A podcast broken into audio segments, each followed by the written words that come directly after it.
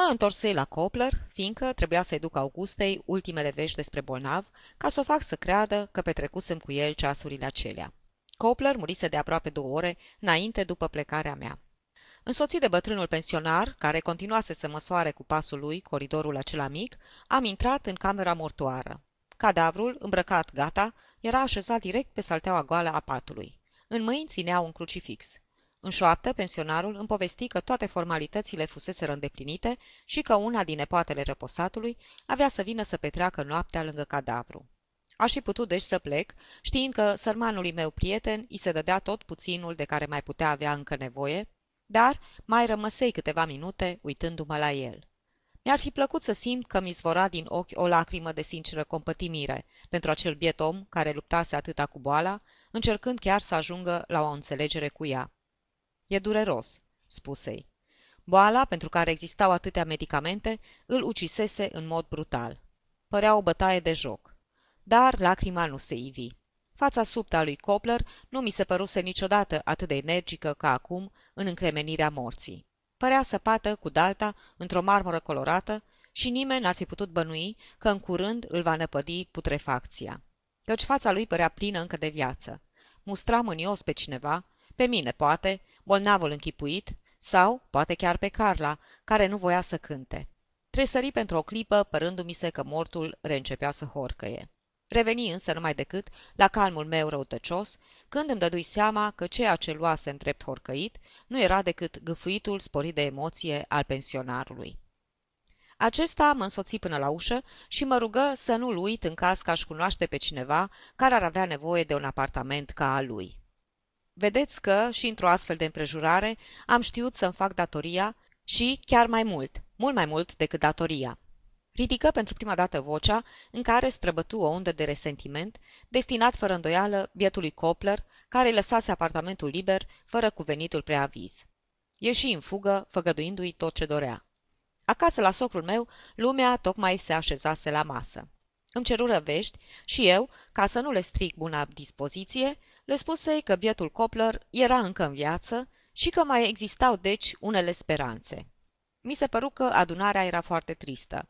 Avui această impresie, poate și pentru că îl vedeam pe socrul meu, condamnat la o farfurie cu supă și un pahar cu lapte, în timp ce, în jurul lui, toată lumea se îndopa cu cele mai delicioase mâncăruri. Și fiindcă avea atâta timp liber și îl petrecea numărându-le celorlalți dumicații. Văzând că domnul Francesco se dedica atât de zelos aperitivelor, murmură. Și când te gândești că e cu 2 ani mai mare decât mine. Apoi, când domnul Francesco ajunse la al 3-lea pahar de vin alb, bombăni în șoaptă. Al 3-lea. Prefacei s-ar toate 3 în fiere. Urarea nu m-ar fi tulburat dacă n-aș fi mâncat și dacă n-aș fi băut și eu la aceeași masă și dacă n-aș fi știut că și vinul lui pe care îl înghițeam eu îi se dorea aceeași transformare. Așa că începui să mănânc și să beau pe furiș. Profitam de câte un moment în care socrul meu își vâra nasul lui uriaș în ceașca cu lapte sau răspundea la câte o vorbă care îi se adresa, pentru a înghiți în bucături cât toate zilele sau pentru a bea pe nerăsuflate pahare mari cu vin. Alberta, numai din dorința de a face lumea să râdă, o încunoștință pe Augusta că beau prea mult. Nevastă mea mă amenință în glumă cu arătătorul. Ceea ce n-a fost rău, dar a fost totuși rău pentru că în felul acesta nu mai avea niciun rost să mănânc pe furiș. Giovanni, care până atunci aproape că nici nu-și amintise de mine, mă privi pe deasupra ochelarilor cu o privire plină de ură. Spuse: eu n-am abuzat niciodată de vin sau de mâncare. Cine abuzează de ele nu-i om, ci... și repetă de mai multe ori ultimul cuvânt, care numai compliment nu era. Datorită vinului, cuvântul acela jignitor, care fusese însoțit de un hoho general de râs, îmi strecură în suflet o dorință cu adevărat absurdă de răzbunare. Îl atacai pe socrul meu în punctul lui cel mai slab, boala de care suferea. Începui să strig că nu cel care abuza de mâncare nu era un om adevărat, ci acela care se supunea orbește prescripțiilor medicului. Eu, în locul lui, m-aș fi răzvrătit. Iar la nunta fiicei mele, dacă nu de alta, măcar din dragoste, n-aș fi îngăduit să mi se interzică mâncarea și băutura. Giovanni răspunse furios: aș vrea să te văd în pielea mea. Nu-ți ajunge că mă vezi într-a mea? Mă las eu oare de fumat? Era pentru prima dată când reușeam să mă laud cu slăbiciunea mea și mi-a prinse numai decât o țigară pentru a-mi ilustra cuvintele. Râseră cu toții și povestiră domnului Francesco cum de reușisem să-mi umplu viața cu cele din urmă țigări. Dar aceea nu era ultima și mă simțeam puternic și combativ. Pierdui însă numai decât sprijinul celorlalți când turnai vin în paharul cel mare de apă al lui Giovanni. Le era teamă că Giovanni are să bea și strigau care mai de care ca să-l împiedice, până ce doamna Malfenti reuși să pună mâna pe pahar și să-l dea la o parte. "Și-ai vrea chiar să mă omori?" mă întrebă Giovanni blând, uitându-se curios la mine. "Ești tare rău la băutură." Nu făcuse niciun singur gest care să profite de vinul pe care îl oferisem. Mă simți într-adevăr umilit și învins. Aș fi fost capabil să mă arunc la picioarele socrului meu și să-i cer iertare. Dar mi se păru că și asta era o atitudine inspirată de vin și o respinsei. Cerându-i iertare, mi-aș fi recunoscut vina, pe când așa masa continua și avea să dureze destul de mult pentru a-mi oferi un prilej favorabil ca să repar acea primă glumă atât de puțin izbutită. E timp pentru toate pe lumea aceasta. Nu toți bețivii cad imediat pradă oricărei porniri pe care le-o stârnește vinul. Când beau prea mult, îmi analizez faptele întocmai ca și când sunt cu mintea limpede și poate cu același rezultat. Continuai să mă supraveghez pentru a înțelege cum de-mi putut să trece prin minte ideea perfidă de a-i face rău socrului meu. Și îmi dădui seama că eram obosit, îngrozitor de obosit. Dacă ceilalți ar fi știut prin câte trecuse eu în ziua aceea, m-ar fi iertat. Posedasem și părăsisem în mod brutal și încă de 2 ori o femeie și mă întorsesem de 2 ori la nevastă mea pentru a mă lepăda și de ea tot de 2 ori. Norocul meu fu că tocmai atunci, prin asociație, în mintea mea își făcu loc cadavrul în fața căruia încercasem zadarnic să plâng, iar amintirea celor 2 femei dispăru. Altfel, în cele din urmă, aș fi început să vorbesc de Carla. Nu mă îmboldea într-una dorința de a mărturisi totul, chiar și atunci când nu devenisem încă atât de mărinimos sub influența vinului? În cele din urmă începui să vorbesc de Copler. Voiam ca toată lumea să afle că în ziua aceea îmi pierdusem cel mai bun prieten. Purtarea mi-ar fi fost astfel iertată. Începui să strig că bietul Copler murise, că murise de-a binelea și că nu spusesem nimic până atunci ca să nu-i întristez. Ei, poftim! Iată că, în sfârșit, ochii mi se umplură de lacrimi și trebuie să-mi întorc privirea în altă parte pentru a le ascunde.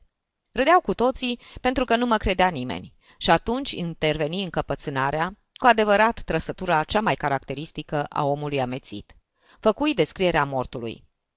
Așa înțepenit cum era, parcă îl sculptase Michelangelo în piatra cea mai dură. Urmă o tăcere generală, întreruptă de Guido, care exclamă: "Și acum nu mai simți nevoia să nu ne întristezi." Observația era justă. Călcasem o hotărâre de care îmi aminteam bine. Nu exista niciun mijloc să repar ceea ce făcusem? Începui să râd prostește. "V-am făcut-o, trăiește și se simte mai bine."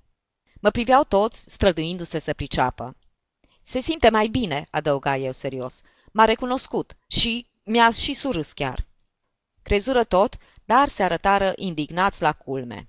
Giovanni declară solemn că dacă nu i-ar fi fost teamă că efortul îi face rău, mi-ar fi aruncat cu o farfurie în cap. Era într-adevăr de neiertat că fusesem în stare să tulbur petrecerea cu asemenea scorneală. Dacă ar fi fost adevărat, n-aș fi avut niciun fel de vină. Nu era oare mai bine să le spun din nou adevărul? Copler murise și, de îndată ce aș fi rămas singur, lacrimile ar fi venit de la sine, spontane și din belșug. Îmi căutai cuvintele, dar doamna Malfenti, cu gravitatea ei de mare doamnă, mă întrerupse. "Să lăsăm în pace pe bietul bolnav. Vedem noi mâine." M-am supus imediat, până și cu gândul care se despărți definitiv de cel răposat. "Adio, așteaptă-mă. Mă întorc la tine imediat după asta." Venise vremea toasturilor. Giovanni căpătase din partea medicului învoirea de a bea cu prilejul acela un pahar de șampanie. Supraveghe cu gravitate cum mi se turna vinul și refuză să ducă paharul la buze până ce nu îl umplură ochi. După ce făcu o urare plină de seriozitate și lipsită de orice artificiu, pentru Ada și pentru Guido, îl goli încet până la ultima picătură. Uitându-se la mine pieziș, îmi spuse că ultima sorbitură fusese în sănătatea mea. Pentru a anula urarea, de la care știam că nu trebuia să aștept nimic bun, închipui cu amândouă mâinile, sub masă, o pereche de coarne. Despre ce s-a petrecut după asta îmi amintesc destul de vag Știu că, puțin mai târziu și, din inițiativa Augustei, s-au spus la masa aceea o mulțime de lucruri bune despre mine, fiind menționat drept soț model. Mi se iertă totul și chiar și socrul meu deveni mai drăguț. Adăugă chiar că nădăjduia că soțul Adei va fi tot atât de bun ca mine, dar în același timp un negustor mai priceput și mai ales o persoană și-și căuta cuvântul. Nu-l găsi și nimeni dintre noi nu insistă să-l afle. Nici chiar domnul Francesco, care, văzându-mă pentru prima dată în dimineața aceea, mă cunoștea atât de puțin. În ceea ce mă privește, nu mă simți jignit. Cât de liniștitor este sentimentul că ai greșeli mari și de neîndreptat. Primeam bucuros toate insolențele, cu condiția să fie însoțite de dragostea aceea pe care n-o meritam. În mintea mea, tulburată de oboseală și de vin, îmi mângâiai cu desăvârșire senin imaginea mea de soț model, care nu devine mai puțin bun din pricina unui adulter. Trebuia să fim buni, buni, buni. Restul nu avea nicio importanță. Îi trimise Augustei cu mâna o sărutare, iar ea o primi cu un surâs recunoscător. Unii dintre meseni voiră să profite de amețeala mea ca să se distreze și fui silit să țin un mic discurs. În cele din urmă primi, deoarece în clipa aceea mi se păru că ar fi fost decisiv pentru mine să pot lua, așa în public, unele hotărâri frumoase. Nu că m-aș fi îndoit în clipa aceea de mine, căci mă simțeam întocmai cum fusesem descris. Dar aș fi devenit și mai bun când aș fi luat o hotărâre în fața atâtor persoane care, oricum, ar fi fost de acord cu ea.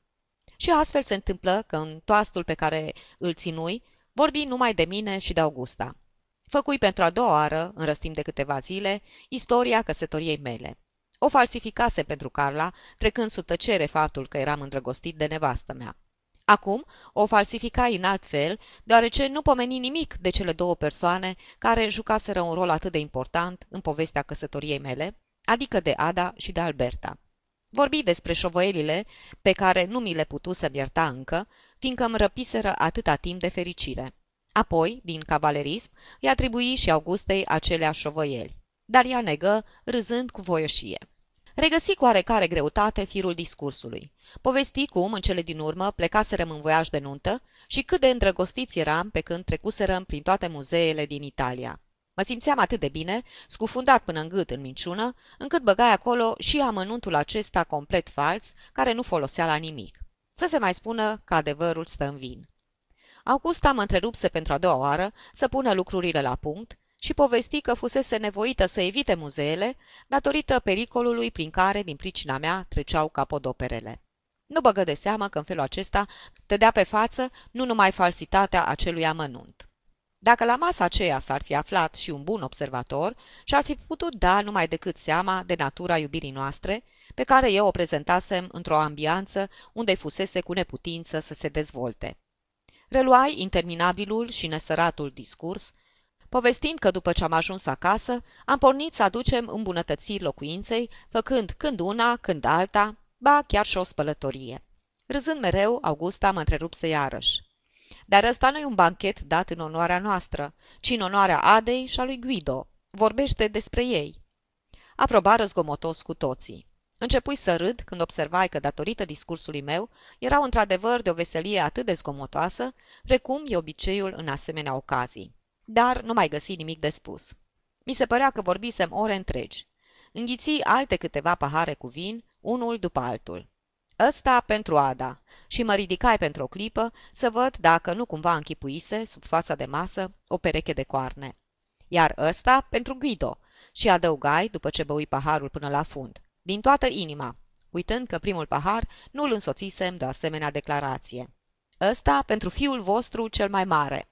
Și aș mai fi golit câteva pahare pentru copiii lor, dacă în cele din urmă n-aș fi fost împiedicat, căci aș fi băut tot vinul care se afla pe masă pentru bieții micuți nevinovați. Apoi totul se întunecă și mai mult. Limpede nu mi-amintesc decât de un singur lucru. Principala mea preocupare era să nu par beat. Mă țineam drept și vorbeam puțin. N-aveam nicio încredere în mine, simțeam nevoia să analizez fiecare cuvânt înainte de a-l rosti. În timp ce discuțiile și urmau cursul, eu eram nevoit să renunț de a lua parte la ele, pentru că nu mi se lăsa timp să-mi pot limpezi gândirea mea tulburată. Voi să încep și eu o conversație și îi spusei lui Giovanni. Ai auzit că exterior a scăzut cu 2 puncte? Spusesem ceva care nu mă privea absolut deloc, o știre auzită la bursă. Voiam doar să vorbesc despre afaceri, un lucru serios, de care un om beat nu-și mai aduce de obicei aminte. Se pare însă că pentru socrul meu lucrul acesta era mai puțin lipsit de importanță și mă făcu piazărea. Cu el aveam ghinion întotdeauna. Mă ocupai atunci de vecina mea, Alberta. Vorbirăm despre dragoste. Pe ea o interesa în teorie și, pe mine pentru moment, nu mă interesa deloc în practică. Așa că era frumos să vorbești cu ea despre asemenea lucruri. Îmi ceru câteva idei și eu îi servi numai decât una, care mi se păru că este rezultatul direct al experienței mele din chiar ziua aceea. O femeie era ca un obiect al cărui preț varia mai mult decât orice valoare de bursă. Alberta mă înțelese greșit și crezu că voisem să spun un lucru știu de toți, că o femeie la o anumită vârstă are cu totul altă valoare decât la altă vârstă. Mă explicai ceva mai limpede. O femeie putea să aibă o foarte mare valoare dimineața, absolut niciuna la prânz, pentru ca după amiaza să valoreze de 2 ori mai mult decât dimineața, iar seara să capete o valoare de-a dreptul negativă. Îi explicai ce se înțelegea prin valoare negativă. O femeie avea asemenea valoare atunci când un bărbat calcula ce sumă ar fi dispus să plătească pentru a o trimite foarte, dar foarte departe de el. Biata autoare de comedii tot nu-și dădea încă seama de justețea descoperirii mele, în timp ce eu, amintindu-mi fluctuația de valori pe care, în chiar ziua aceea, o suferiseră și Carla și Augusta, eram sigur de ea. Când vrei să explic mai în amănunt, interveni vinul și atunci deviai de-a binelea. Vezi, îi spusei, presupunând că acum tu ai valoarea X și că îmi permiți să-ți atingi piciorușul, prețul ți se urcă imediat cu cel puțin încă un X. Și mi soții imediat cuvintele cu gestul respectiv. Roșie, roșie, își trase repede piciorul și, vrând să pară spirituală, spuse: Dar asta e practică, nu mai e teorie. Am să-i spun Augustei. Trebuie să mărturisesc că și eu simțeam piciorușul acela cu totul altfel decât ca pe o teorie aridă, dar protestai, strigând cu aerul cel mai nevinovat din lume: E pură teorie, absolut pură, și e foarte rău din partea ta că o înțelege altfel. Fanteziile vinului sunt adevărate evenimente.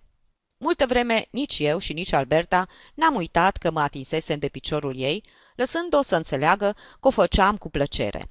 Cuvântul dezvăluise actul și actul cuvântul. Până când s-a măritat, s-a uitat întotdeauna la mine înroșindu-se și surâzând, apoi, dimpotrivă, înroșindu-se și plină de mânie. Așa sunt făcute femeile. Fiecare zi care vine le aduce o nouă interpretare a trecutului. Probabil că viața nu le e deloc monotonă. În ce mă privește însă, interpretarea gestului meu rămase neschimbată. Furtul unui mic obiect cu o savoare deosebită, și numai Alberta a fost de vină dacă într-o anumită epocă am încercat să aduc aminte de gestul acela, în timp ce mai târziu aș fi plătit oricât, numai să fie cu totul dat uitării. Îmi mai amintesc și că, înainte de a părăsi casa socrului meu, s-a întâmplat ceva, de data asta mult mai grav. Am rămas pentru o clipă numai cu Ada. Giovanni se culcase de vreme, iar ceilalți își luau rămas bun de la domnul Francesco, care pleca la hotel însoțit de Guido. Mă uitai lung la Ada, îmbrăcată toată în dantelă albă, cu spatele și cu brațele goale. Rămasei multă vreme cam mut, cu toate că simțeam nevoia să-i spun câteva cuvinte. Dar, după ce o analizam, suprimam orice frază care îmi venea pe buze. Mi-amintesc că m-am întrebat și dacă mi era îngăduit să-i spun: Ce bine îmi pare că în sfârșit te măriți și că te măriți cu bunul meu prieten Guido. Abia acum se va sfârși totul între noi. Voiam să spun o minciună, fiindcă toată lumea știa că între noi doi totul se sfârșise de câteva luni, dar mi se părea că minciuna aceea era un foarte frumos compliment și e sigur că o femeie îmbrăcată așa de elegant cere complimente și că îi place să le primească. Totuși, după o îndelungă chipsuială, nu îi spuse nimic. Am suprimat cuvintele acelea, fiindcă în marea de vin în care notam, găsisem o scândură salvatoare. Îmi spusei că nu procedam bine, riscând afecțiunea Augustei pentru a-i face o plăcere Adei, care nici nu mă iubea. Dar, în îndoiala care îmi tulbură câteva clipe mintea și, chiar pe urmă, când cu destulă trudă renunțai la cuvintele acelea, mă uitai în așa fel la Ada, încât se ridică și ieși, după ce mai întâi se întoarse, privindu-mă înspăimântată, gata să o ia la fugă. Ții uneori minte o privire de-a ta tot atât de bine și poate chiar mai bine decât un cuvânt. e mai importantă decât un cuvânt, fiindcă nu se găsește în tot dicționarul un cuvânt care să poată desbrăca o femeie. Știu acum că privirea aceea a mea denaturase cuvintele pe care le imaginasem, simplificându-le. În ochii Adei, căutătura aceea mea încercase să treacă dincolo de veșminte și chiar de epidermă. Și voise fără îndoială să spună: „Vrei până una alta să te culci cu mine?” Vinul este foarte primejdios, mai ales pentru că nu scoate la iveală adevărul, ci cu totul altceva decât adevărul. Dă pe față lucruri trecute și uitate și nu dorința de astăzi a individului. Îi scoate capricios la lumină chiar și prostiile cu care, într-o epocă mai mult sau mai puțin recentă, s-a amuzat și pe care le-a dat apoi uitării. Nu ia în seamă ștersăturile și descifrează tot ceea ce mai e perceptibil în inima noastră. Și se știe doar că nu e chip să ștergi ceva din ea cu desăvârșire, așa cum se face cu un gir dat greșit pe o cambie. Întreaga noastră istorie e veșnic lizibilă în inimă și vinul o citește cu glas tare, trecând cu vederea tot ceea ce mai apoi a adăugat viața. Ca să ne ducem acasă, Augusta și cu mine am luat o trăsură. Mi se păru de datoria mea ca acolo în întuneric să-mi sărut și să-mi îmbrățișez nevasta, pentru că în asemenea ocazii procedasem aproape întotdeauna așa și mi-era teamă că dacă n-aș fi făcut la fel, Augusta ar fi putut crede că între noi s-a produs vreo schimbare. Dar între noi nu se schimbase nimic. Vinul spunea chiar și asta. Se măritase cu Zeno Cosini, care, veșnic același, stătea alături de ea. Ce importanță avea dacă în ziua aceea avusesem și alte femei, cărora vinul, ca să mă înveselească și mai mult, le mărise numărul, punând între ele, nu mai știu bine, dacă pe Ada sau pe Alberta. Mi-aduc aminte că, înainte de a dormi, revăzui pentru o clipă fața marmoreană a lui Copler pe patul de moarte. Părea că-și cere dreptul, adică lacrimile pe care îi le făgăduisem. Dar nu le căpătă nici măcar atunci, pentru că somnul mă cuprinse în brațe, anihilându-mă. Mai înainte însă îi cerui fantome iertare. Mai așteaptă puțin, vin numai decât. Dar la el nu m-am mai dus niciodată, fiindcă n-am luat parte nici măcar la înmormântare. Aveam cu toții atâtea de făcut în casă, iar eu și în afara casei, că n-am mai găsit timp și pentru el. Am mai vorbit uneori despre Copler, dar numai ca să râdem, amintindu-mă că din pricina vinului îl ucisesem și îl înviasem de atâtea ori. Rămase de altfel proverbial în familie, iar când ziarele, cum se întâmplă ades, anunțau și apoi desmințeau moartea cuiva, spuneam: „Ca bietul Copler.” A doua zi dimineață mă sculai cu un pic de migrenă. Mă supăra puțin și durerea din coapsă, probabil pentru că atâta timp cât durase efectul vinului, nu mai simțisem și mă dezobișnuisem foarte repede de ea. În fond însă nu eram trist. Augusta mă liniști și ea, spunându-mi că ar fi fost foarte rău dacă n-aș fi luat parte la banchetul de nuntă, fiindcă înainte de venirea mea avusese impresia că asistă la un parastas. N-aveam așadar ce să-mi reproșez. Îmi dădui apoi seama că doar un singur lucru nu-mi fusese iertat: felul în care mă uitasem la Ada. Când ne-am mai întâlnit după amiază, Ada mi-a întins mâna cu o neliniște care făcu să crească propria-mi tulburare. Poate că avea remușcări pentru fuga aceea a ei, care numai politicoasă nu fusese. Dar și privirea mea însemnase un act cât se poate de urât. Mi-aminteam cu exactitate felul în care îmi rotisem ochii și înțelegeam prea bine de ce Ada, care fusese străpunsă de căutătura lor, nu putea să uite. Trebuia să repar totul cu o purtare într-adevăr frățească.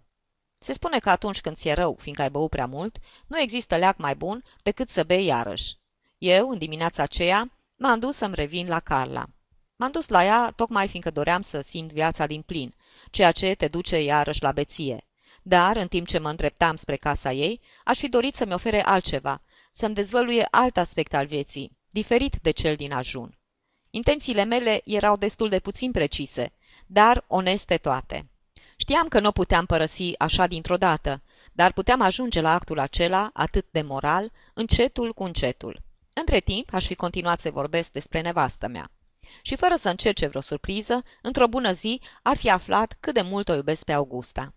Aveam în vestă un alt plic cu bani pentru a putea face față oricărei împrejurări. Sosi la Carla și un sfert de oră mai târziu îmi făceam reproșuri care, din pricina justeței lor, îmi răsunară îndelung în urechi. „Ce brutal ești în dragoste!” Nu-mi dau seama să fi fost brutal chiar atunci. Începusem să vorbesc de nevastă mea, iar laudele pe care i le adusesem Augustei sunaseră în urechea Carlei ca tot atâtea mustrări adresate ei. După aceea mă răni Carla. Pentru a face să treacă timpul, îi povestisem cât de mult mă plictisise banchetul, mai cu seamă din pricina unui toast al meu, care fusese cu totul nepotrivit. Carla observă: „Dacă ți-ai iubit nevasta, n-ai rostit toasturi fără rost la masa tatălui ei.” Și îmi dădu și o sărutare, drept răsplată pentru faptul că-mi iubeam atât de puțin nevasta. Între timp, aceeași dorința mea de a simți viața mai din plin, care mă făcuse să alerg spre Carla, mă îndemna să mă întorc imediat la Augusta, căci numai cu ea aș fi putut vorbi de dragostea pe care o purtam. Vinul pe care luasem ca medicament nu mai folosea la nimic, sau poate că aveam chef de altfel de vin. În ziua aceea însă, legătura mea cu Carla trebuia să se amelioreze, fiind încununată, în sfârșit, de simpatia pe care, după cum am știut mai târziu, beata fată o merita din plin. Ea se oferise de mai multe ori să-mi cânte o canțonetă, fiindcă dorea să-mi afle părerea. Dar nici nu voisem să aud de cântecul acela, căci nu mă mai interesa nici măcar candoarea lui. Îi spuneam că de vreme ce refuza să studieze, nu merita să-și mai piardă vremea cântând. Ofensa pe care eu o aduceam era într-adevăr gravă și Carla suferea. Stătea alături de mine și, pentru a-și ascunde lacrimile, își privea nemișcată mâinile pe care și le ținea încrucișate în poală. Îmi reproșă din nou: „Ce brutal trebuie să fii cu cei pe care nu iubești, dacă ești atâta cu mine.” Băiat bun cum sunt, mă lăsai înduioșat de lacrimi și o rugai să-mi zgârie urechile cu vocea ei atât de puternică în încăperea aceea mică. Acum însă nu mai voia ea și trebuie chiar să o ameninț că plec dacă nu-mi face pe plac. Trebuie să recunosc că, pentru o clipă, mi se păru că am găsit un pretext pentru a-mi recâștiga libertatea, măcar vremelnic, dar în fața amenințării mele, umila-mi servă se îndreptă cu ochii în jos către pian.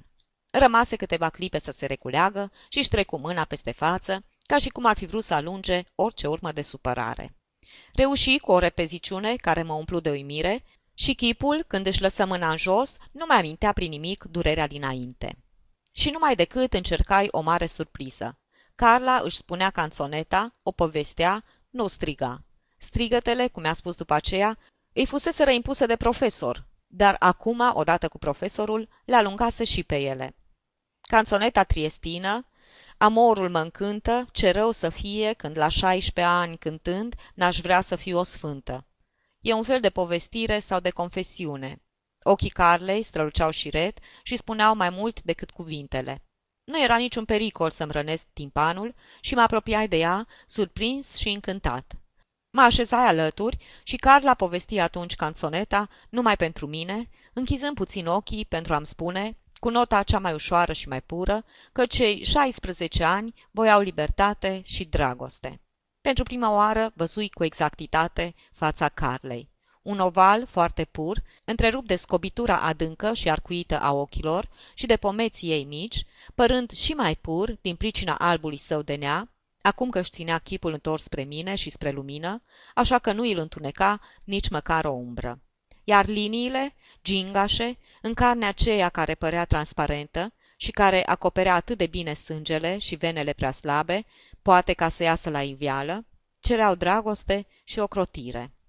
În clipa aceea eram gata să le ofer necondiționat și dragoste și ocrotire, chiar și atunci când mi-aș fi dat seama că-s foarte hotărât să mă întorc lângă Augusta, deoarece în momentul acela Carla nu cerea decât o dragoste părintească pe care o puteam acorda fără să trădez.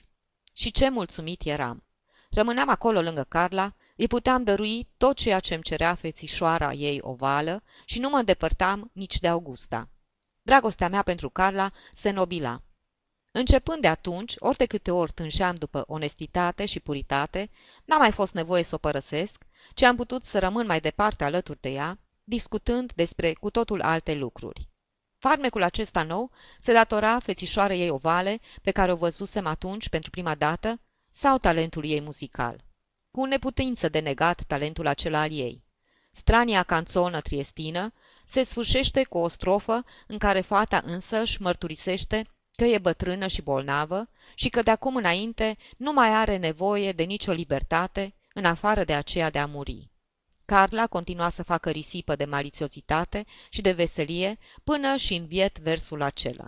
Era, oricum, tinerețea care se prefăcea că-i bătrână pentru a striga cu și mai multă tărie, din punctul acesta de vedere, dreptul. Când termină și-și dădu seama că o admiram cu toată sinceritatea, chiar și ea, pentru prima oară, îmi arătă că eram drag cu adevărat. Știa dinainte că avea să-mi placă mult mai mult canțoneta decât cântecul pe care îl învățase cu profesorul. Păcat, adăugă ea cu tristețe, că, dacă nu vrei să cânți într-un café chantant, nu poți câștiga pâinea de toate zilele cu asta. O convinsei cu ușurință că lucrurile nu stăteau tocmai așa. Existau pe lume multe artiste mari care nu cântau, ci își spuneau cântecele. Mă puse să înșir câteva nume. Era fericită să afle ce culmi ar fi putut atinge arta ei. Știu, adăugă ea plină de candoare, că felul acesta de a cânta e mult mai greu decât celălalt, pentru care e de ajuns să răcnești până îți pierzi răsuflarea. Zâmbi și încheiarăm discuția. Era o artă cu adevărat grea și Carla știa asta, fiindcă era singura artă pe care o cunoștea. Canțoneta aceea o costase un studiu îndelungat. O spusese și o răspusese, corectând intonația fiecărui cuvânt, a fiecărei note. Acum studia alta, dar n-avea să o știe bine decât peste câteva săptămâni. Nu voia să o aud mai înainte. În camera aceea, unde până atunci nu avuseseră loc decât scene brutale, urmară câteva momente delicioase. Iar Carla avea acum în fața ei chiar și o carieră. Cariera care m-ar fi scăpat de ea. Și foarte asemănătoare cu aceea pe care o visase Copler. Îi propusei să-i găsesc un profesor. La început, cuvântul o înspăimântă, dar apoi, după ce explicai că era vorba numai de o simplă încercare și că era absolut liberă să-l concedieze când i s-ar fi părut plicticos sau prea puțin util, se lăsă convinsă. Chiar și alături de Augusta mă simți foarte bine în ziua aceea. Eram cu sufletul împăcat, ca și cum aș fi întors de la o plimbare și nu din casa Carlei, sau cum trebuie să se fi simțit bietul Copler când părăsea casa Carlei, în zilele în care nu avusese niciun motiv să se înfurie. Și mă bucurai de liniștea aceea, ca și cum aș fi ajuns într-o oază. Pentru mine și pentru sănătatea mea ar fi fost foarte grav dacă îndelunga mea legătură cu Carla s-ar fi preschimbat într-o veșnică agitație. Din ziua aceea, drept rezultat al frumuseții estetice, lucrurile se desfășurară mai calm, cu scurte întreruperi, necesare atât pentru a reînvia dragostea mea pentru Carla, cât și pe aceea pentru Augusta. Fiecare vizita mea la Carla însemna, bineînțeles, o trădare față de Augusta, dar uitam numai decât tot, cufundat într-o baie de sănătate și de bune intenții. Iar intenția cea mai bună nu era brutală și excitantă, ca pe vremea când mă gândeam să-i spun Carlei că n-o voi mai revedea niciodată. Eram blând și patern. Iată că mă gândeam din nou la cariera ei.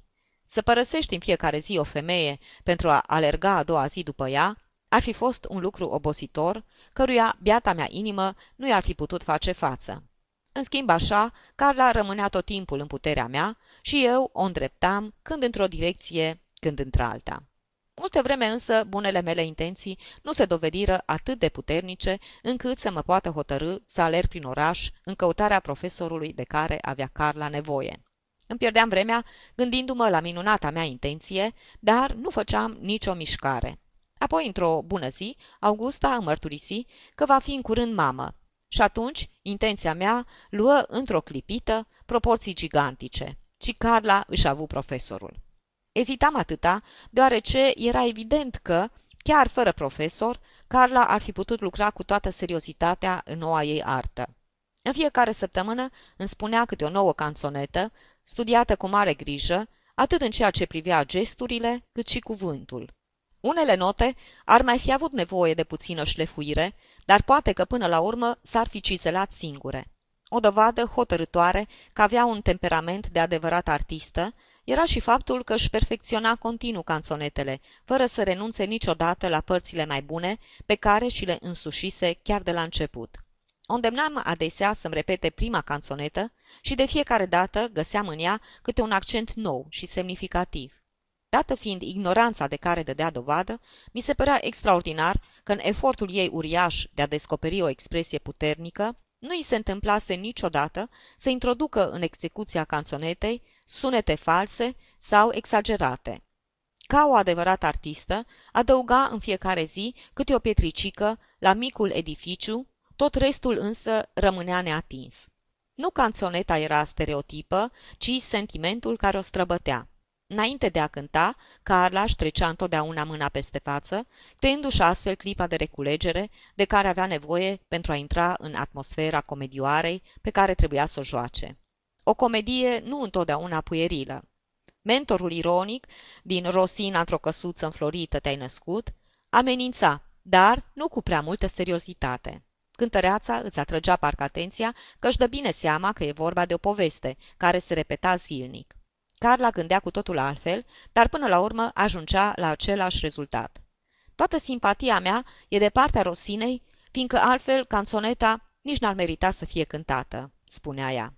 Se întâmpla uneori că, fără să-și dea seama, Carla îmi reaprindea dragostea pentru Augusta, ca și remușcările. De fapt, lucrul acesta se întâmpla ori de câte ori Carla își îngăduia unele mișcări ofensive împotriva poziției atât de puternic ocupată de soția mea. Dorea mereu, din tot sufletul, să rămân cu ea o noapte întreagă. Îmi mărturisi că avea impresia că, deoarece nu dormisem niciodată împreună, eram mai puțin intimi.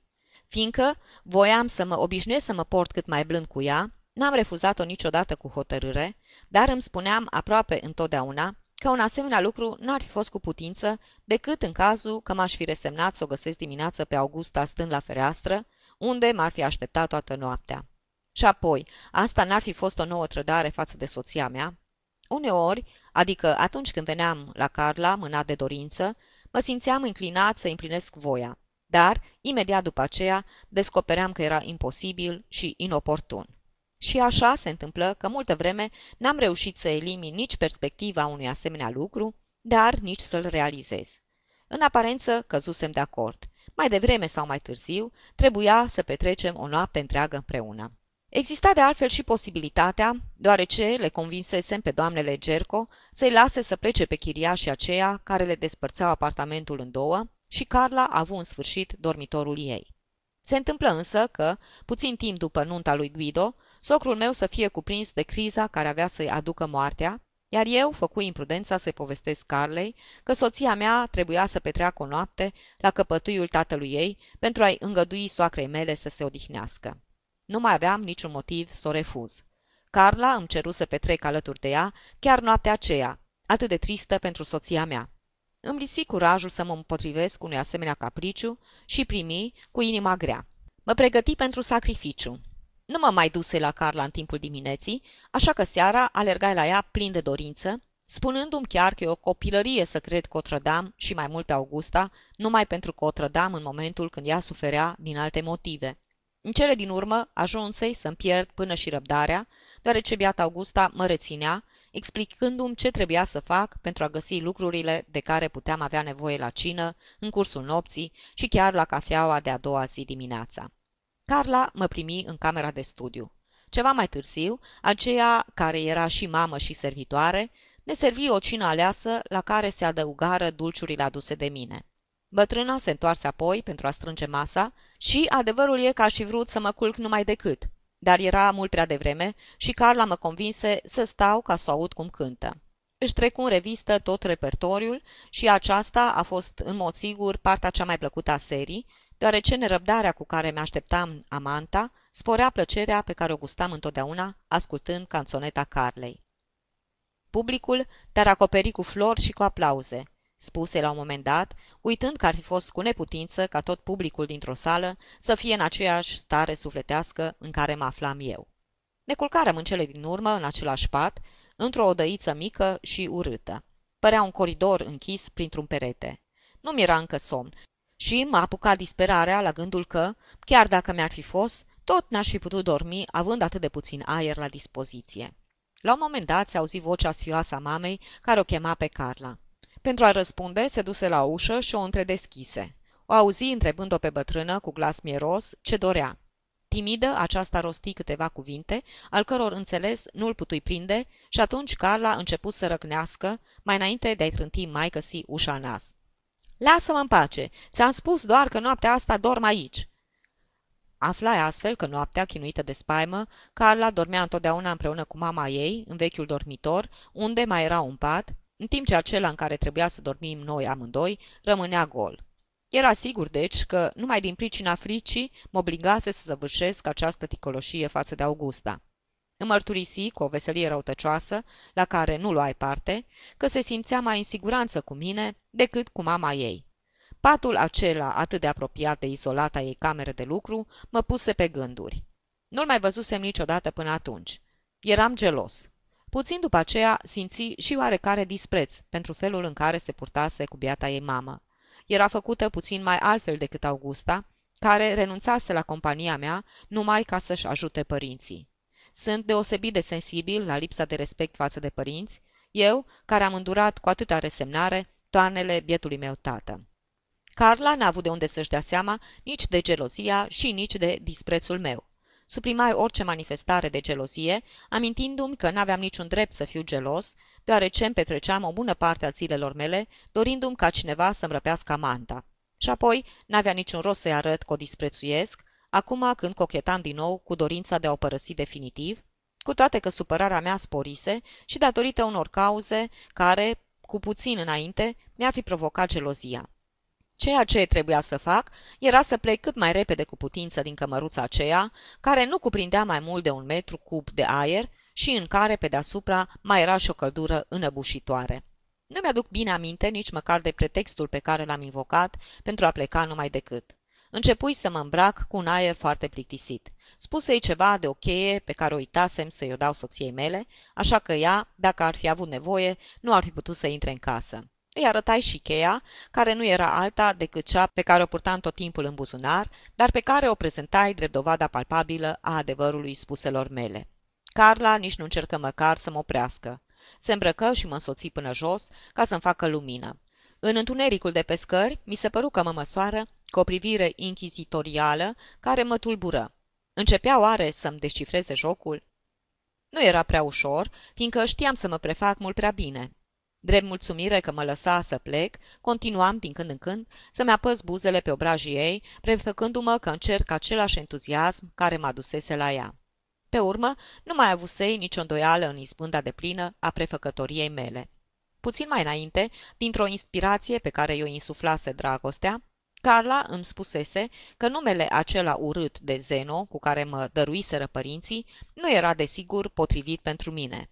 I-ar fi plăcut să mă cheme Dario, și acolo, în besna scărilor, își luă rămas bun de la mine, numindu-mă astfel. Observa apoi că vremea amenința să se strice și voi să urce sus să-mi aducă o umbrelă. Mi-era însă cu neputință să o mai suport și o luai la goană, ținând în mână cheia aceea, în a cărei autenticitate începeam să cred și eu.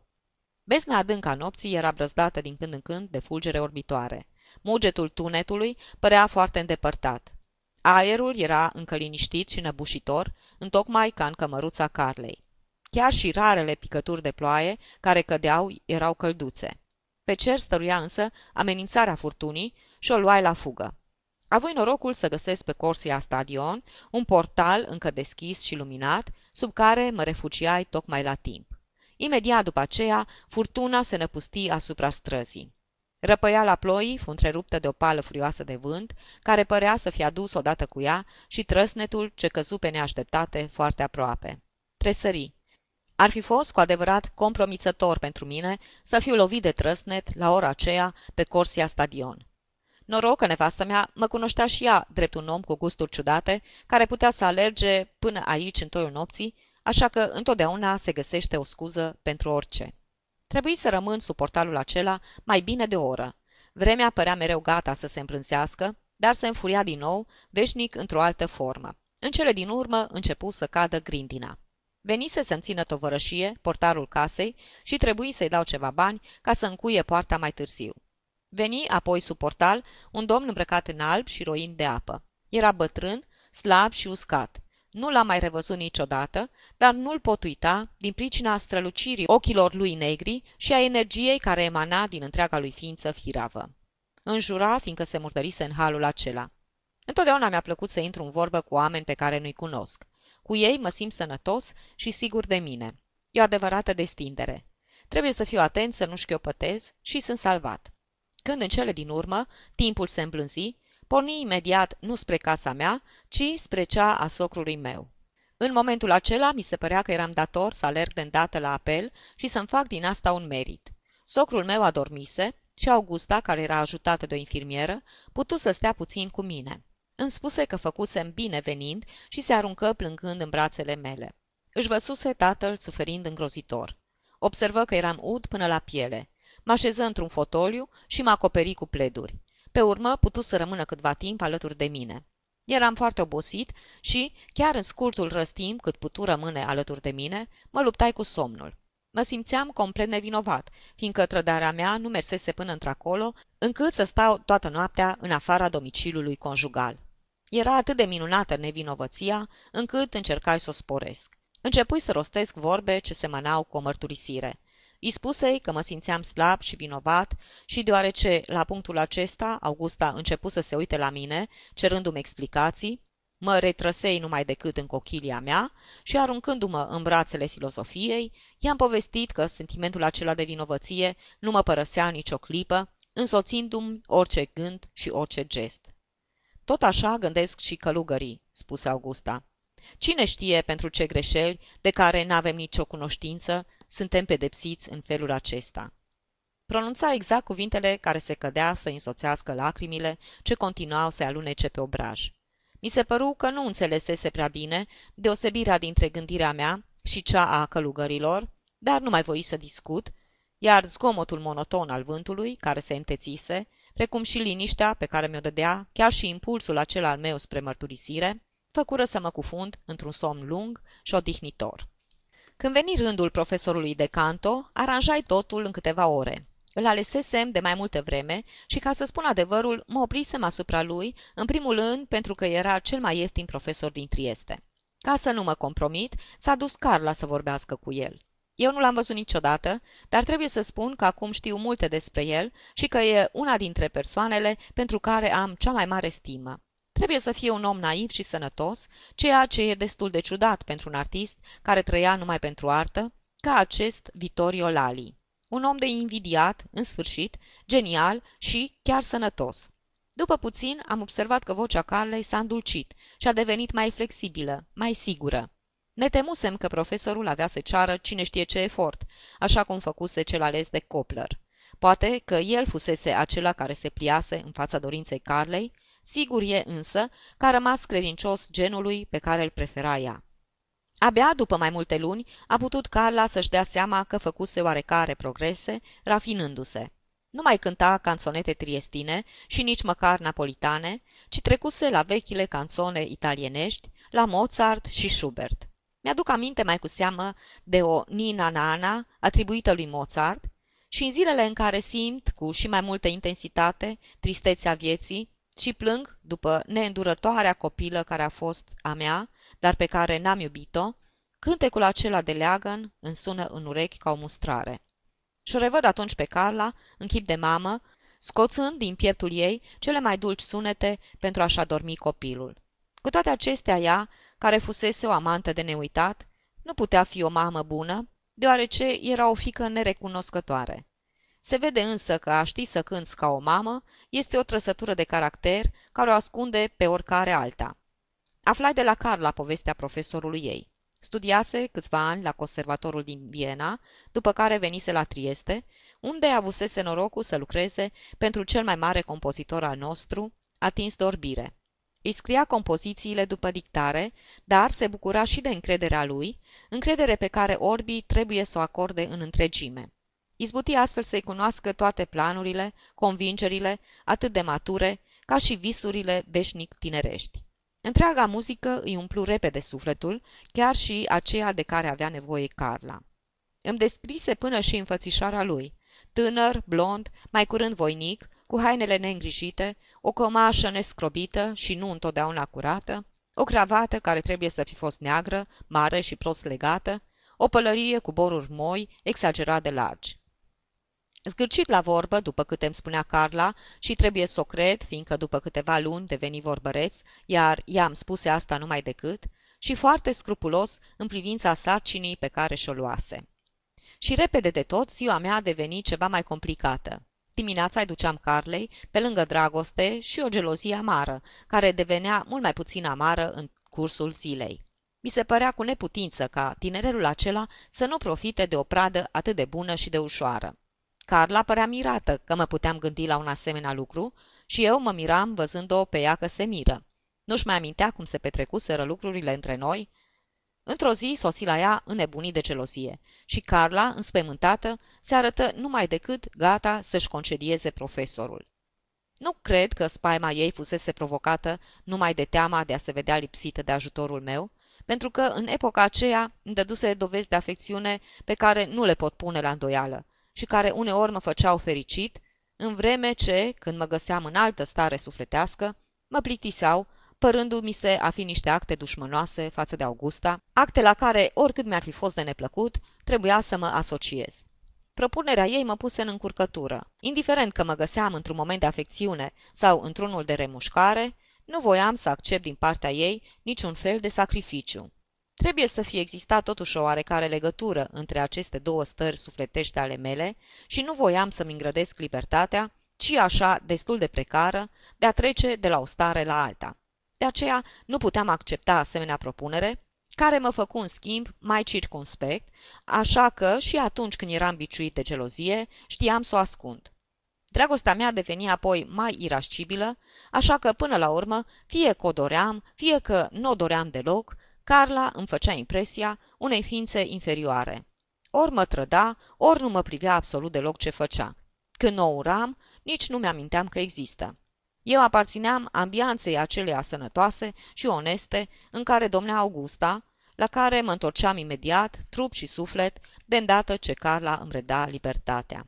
Având în vedere absoluta sinceritatea Carlei, știu cu exactitate că ea mi-a aparținut în întregime, foarte multă vreme, gelozia mea periodică din epoca aceea, neputând fi considerată decât ca o manifestare a unui tainic simț al dreptății. Trebuia totuși să mi se întâmple ceea ce meritam.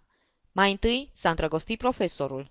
Cred că primul simptom al iubirii a constat în anumite cuvinte pe care Carla mi le-a reprodus cu un aer de triumf, socotind că însemnau primul ei mare succes artistic, pentru care trebuia să o felicit și eu. Profesorul i-ar fi spus că îi plăcea acum atât de mult sarcina lui de profesor, că dacă n-ar fi avut cu ce-l plăti, ar fi continuat să-i dea lecții în mod gratuit. Eu i-aș fi dat o palmă, dar după câteva clipe am reușit să o fac să creadă că mă bucur din inimă de acel adevărat triumf al ei. Carla uită și ea de grimasa care îmi desfigurase la început toată fața, ca și cum mi-aș fi înfipt dinți într-o lămâie, și primi senină complimentele mele tardive. Profesorul îi vorbise despre toate afacerile lui personale, puține la număr, muzica, sărăcia și familia. Avea o soră care îi provocase mari neajunsuri și reușise să insufle Carlei o teribilă antipatie față de femeia aceea pe care nici măcar nu o cunoștea. Antipatia asta mi se păru foarte compromițătoare. Cântau acum împreună cântece de ale lui, care mi se părură niște fleacuri. S-ar fi putut întâmpla să fie bune, cu toate că n-am auzit vorbindu-se de ele niciodată. A ajuns mai târziu dirijor de orchestră în Statele Unite și poate că acolo cântecele acelea se mai cântă și astăzi. Dar, într-o bună zi, Carla-mi povesti că o ceruse de nevastă și că ea îl refuzase.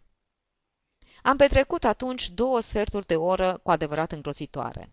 Primul, când m-a cuprins o asemenea furie, încât aș fi fost în stare să-l aștept pe profesor numai ca să-l pot da afară în pumni, iar al doilea, când mi-am dat seama că nu pot găsi niciun mijloc de a împiedica continuarea posibilă a aventurii mele cu căsătoria Carlei, care era, în fond, un lucru frumos și moral și o mult mai sigură simplificare a poziției mele decât cariera muzicală pe care ea visa să-și o înceapă cu mine alături. De ce se aprinsese oare atâta și așa de repede nefericitul acela de profesor? Acum, când legătura noastră era veche de 1 an, între mine și Carla se liniștise totul, chiar și iritarea care mă cuprindea când plecam de la ea. Iar remușcările mi le suportam cu foarte mare ușurință și, cu toate că avea încă dreptate să-mi spună că sunt brutal în dragoste, Carla părea să se fi obișnuit chiar și cu asta. Ceea ce trebuie să fi venit destul de ușor, deoarece n-a mai fost niciodată atât de violent ca în primele zile ale legăturii noastre și, după ce reușise să suporte acel prim exces, restul trebuie să îi se fi părut, prin comparație, de o mare blândețe. De aceea, chiar și atunci când Carla nu mă mai interesa prea mult, mi-a fost întotdeauna ușor să prevăd că a doua zi, când m-aș fi dus să-mi văd amanta și n-aș mai fi găsit-o acasă, n-aveam să mă simt tocmai mulțumit. Sigur că ar fi fost foarte frumos să mă pot întoarce atunci la Augusta, fără obișnuitul intermezzo cu Carla, și în momentul acela mă simțeam în stare de așa ceva. Dar mai întâi aș fi vrut să fac o încercare. Intenția mea în momentul acela trebuie să fi fost cam următoarea. Mâine am să rog să primească propunerea profesorului, dar astăzi am să o împiedic.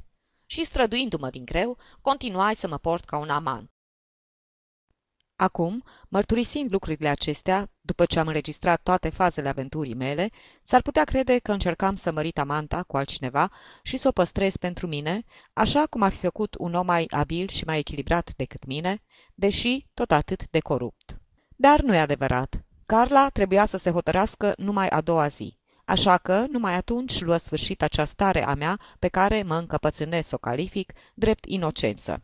Nu mai era cu putință să o ador pe Carla un scurt răstim dintr-o zi și apoi să o urăsc 24 de ore la rând și să mă scol în fiecare dimineață neștiutor ca un nou născut pentru a-mi trăi din nou ziua atât de asemănătoare cu cele dinainte, continuând să mă minunez de întâmplările pe care le aducea și pe care ar fi trebuit să le știu pe de rost. Așa ceva nu mai era cu putință. Se întrezărea posibilitatea de a-mi pierde pentru totdeauna amanta, dacă n-aș fi știut să-mi înăbuși dorința de a scăpa de ea. Și mi-o înăbuși imediat.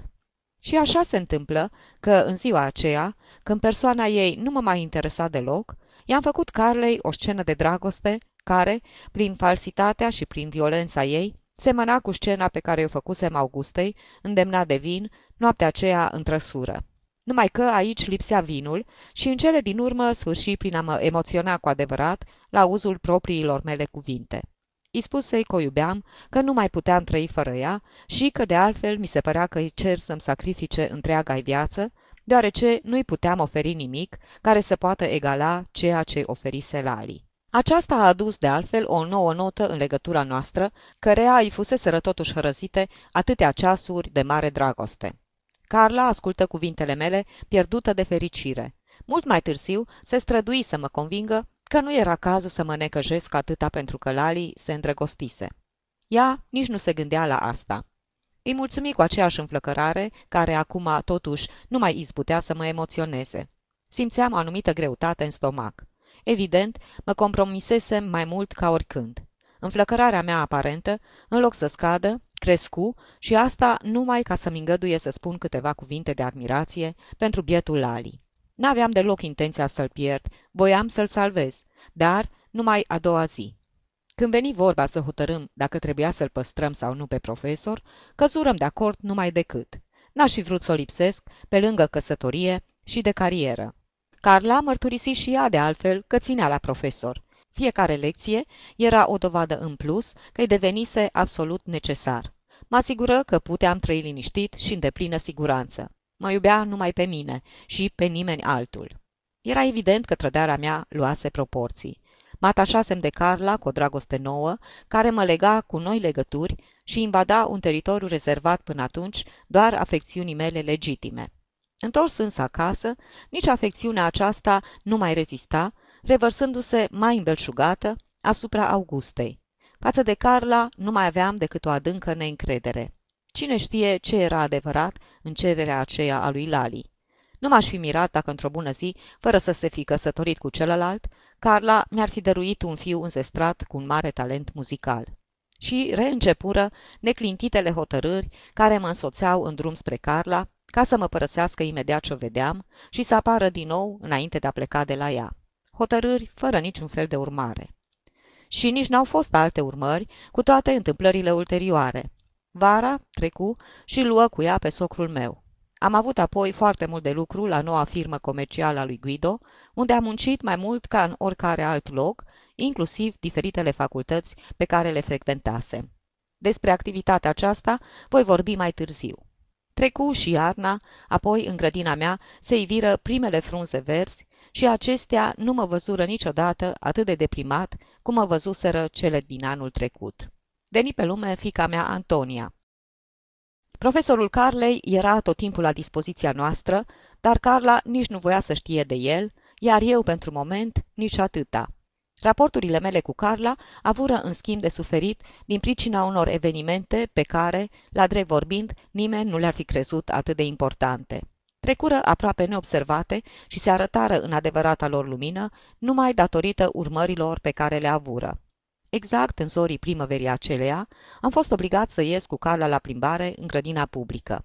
Aveam impresia că mă compromit îngrozitor, dar Carla dorea atât de mult să se plimbe la brațul meu prin soare, că în cele din urmă i-am făcut pe plac. Nu trebuia să ne fi îngăduit niciodată, nici chiar pentru câteva clipe, să trăim ca soț și soție și, până și încercarea aceasta, se termină prost. Ca să gustăm mai din plin căldura neașteptată a văzduhului, în care soarele părea că își reînscăunase numai de puțină vreme domnia, ne-am așezat pe o bancă. Grădina, în diminețile zilelor de sărbătoare, era pustie și mi se părea că, stând pe loc, riscul de a fi văzut de cineva era încă și mai mic. Când colo, sprijinit în cârșă, cu pași înceți, dar enormi, se apropie de noi Tullio, cel cu cei 54 de mușchi, și, fără să ne dea vreo atenție, se așeză pe aceeași bancă. Își ridică apoi capul, privirile ni se întâlniră și mă salută. De când nu ne-am mai văzut? Ce mai faci?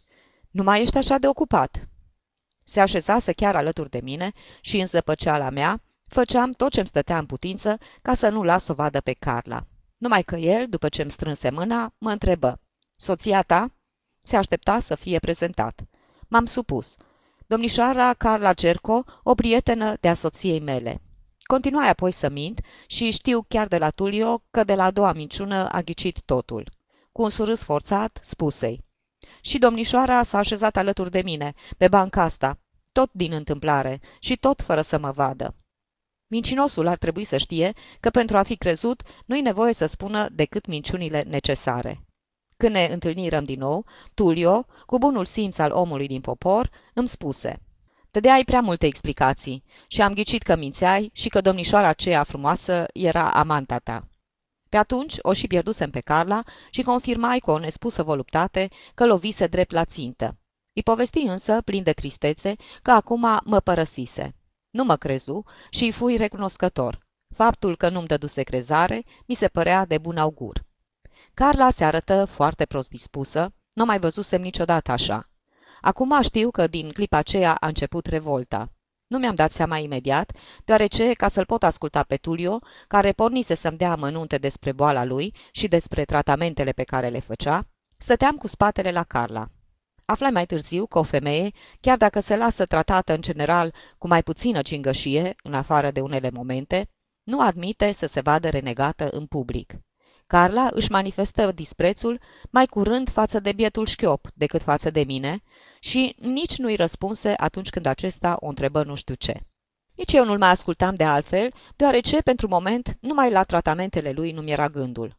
Mă uitam în ochii lui mici pentru a-mi da seama ce gândea despre întâlnirea noastră. Știam că se pensionase de curând și că, fiind toată ziua liber, era foarte ușor să inunde cu bârfelile lui toată mica societate din Triestul nostru de atunci.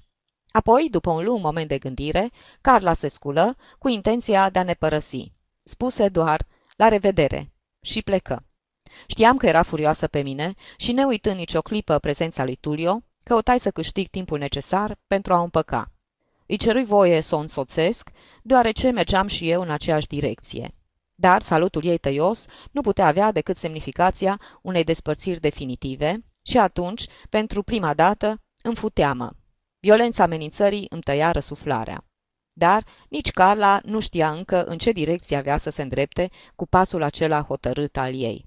Se lăsa în voia unui acces momentan de mânie, dar, după câtva timp, avea să se potolească.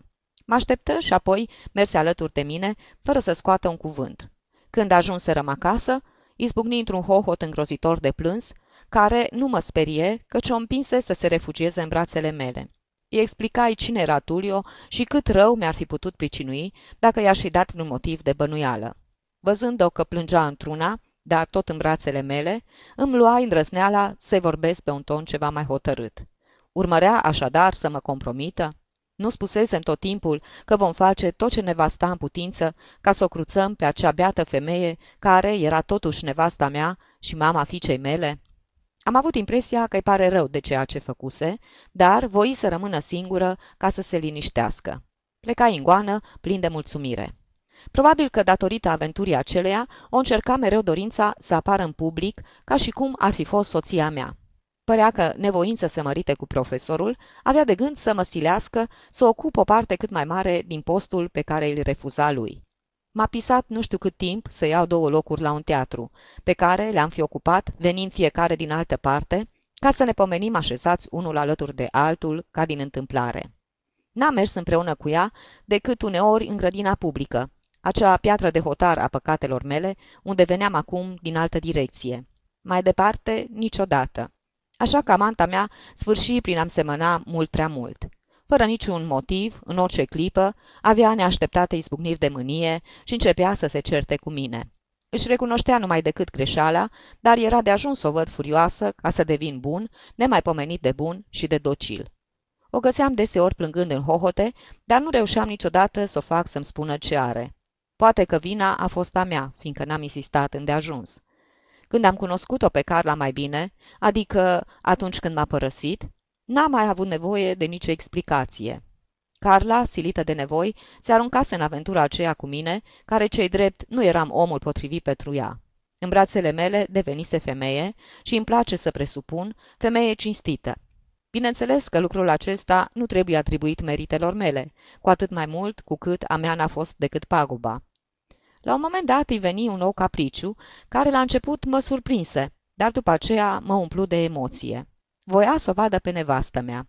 Jura că n-avea să se apropie de ea și că avea să se comporte în așa fel încât Augusta nici n-avea să-și dea seama de prezența ei. Îi făgădui că, de îndată ce voi afla ora precisă a uneia din ieșirile soției mele în oraș, îi voi da de veste. Nu trebuia să o vadă pe nevastă mea aproape de vila mea, pe unde nu trece mai nimeni și unde un trecător răsleț atrage numai decât atenția, ci într-o stradă aglomerată din centru. Cam pe vremea aceea, soacră mea se îmbolnăvise de ochi și fusese obligată să umble cu ei legați timp de mai multe zile.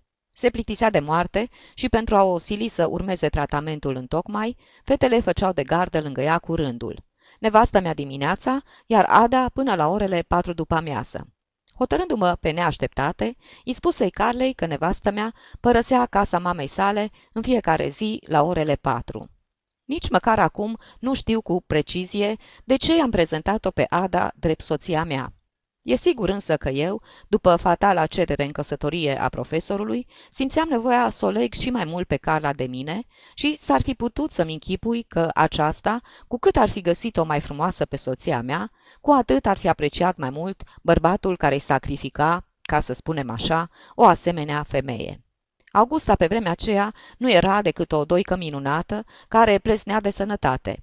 Poate că asupra hotărârii mele să fi influențat și prudența, căci, bineînțeles, avea motive să mă tem de toanele amantei mele și dacă s-ar fi lăsat împinsă spre cine știe ce act necugetat în prezența Adei, n-ar fi avut niciun fel de importanță, fiindcă aveam toate dovezile că Ada nu va încerca niciodată să mă denigreze față de soția mea.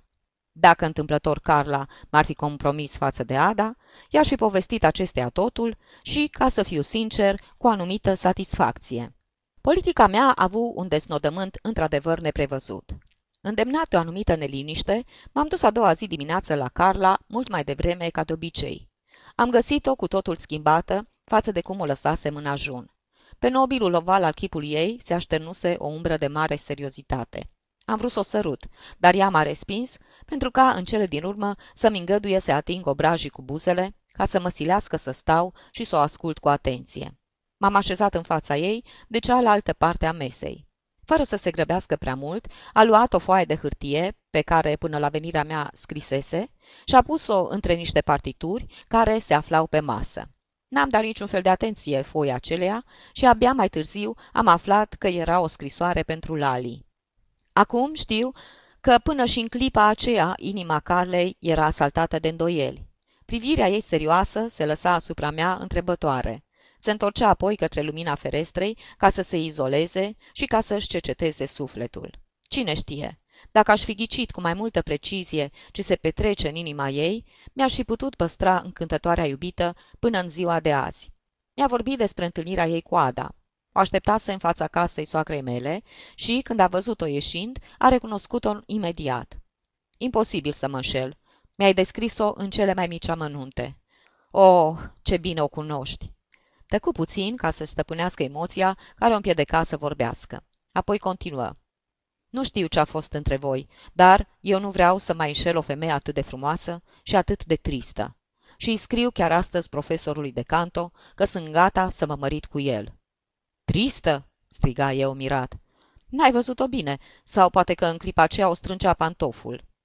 Ada tristă? Ea care râdea și zâmbea într-una? Chiar și în dimineața aceea, când o văzusem pentru o clipă la mine acasă. Carla însă era mai bine informată decât mine. O strângea pantoful. Avea un pas de zeiță, când calcă pe nouri." Îmi povesti din ce în ce mai mișcată că în cele din urmă izbutise să o facă pe Ada să-i adreseze chiar și un cuvânt. O, atât de dulce! Îi căzuse Batista și Carla o ridicase și o dăduse.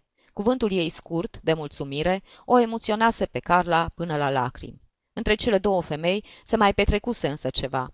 Carla susținea că Ada observase că avea ochii plini de lacrimi și că se uitase la ea cu o căutătură plină de durere și de solidaritate.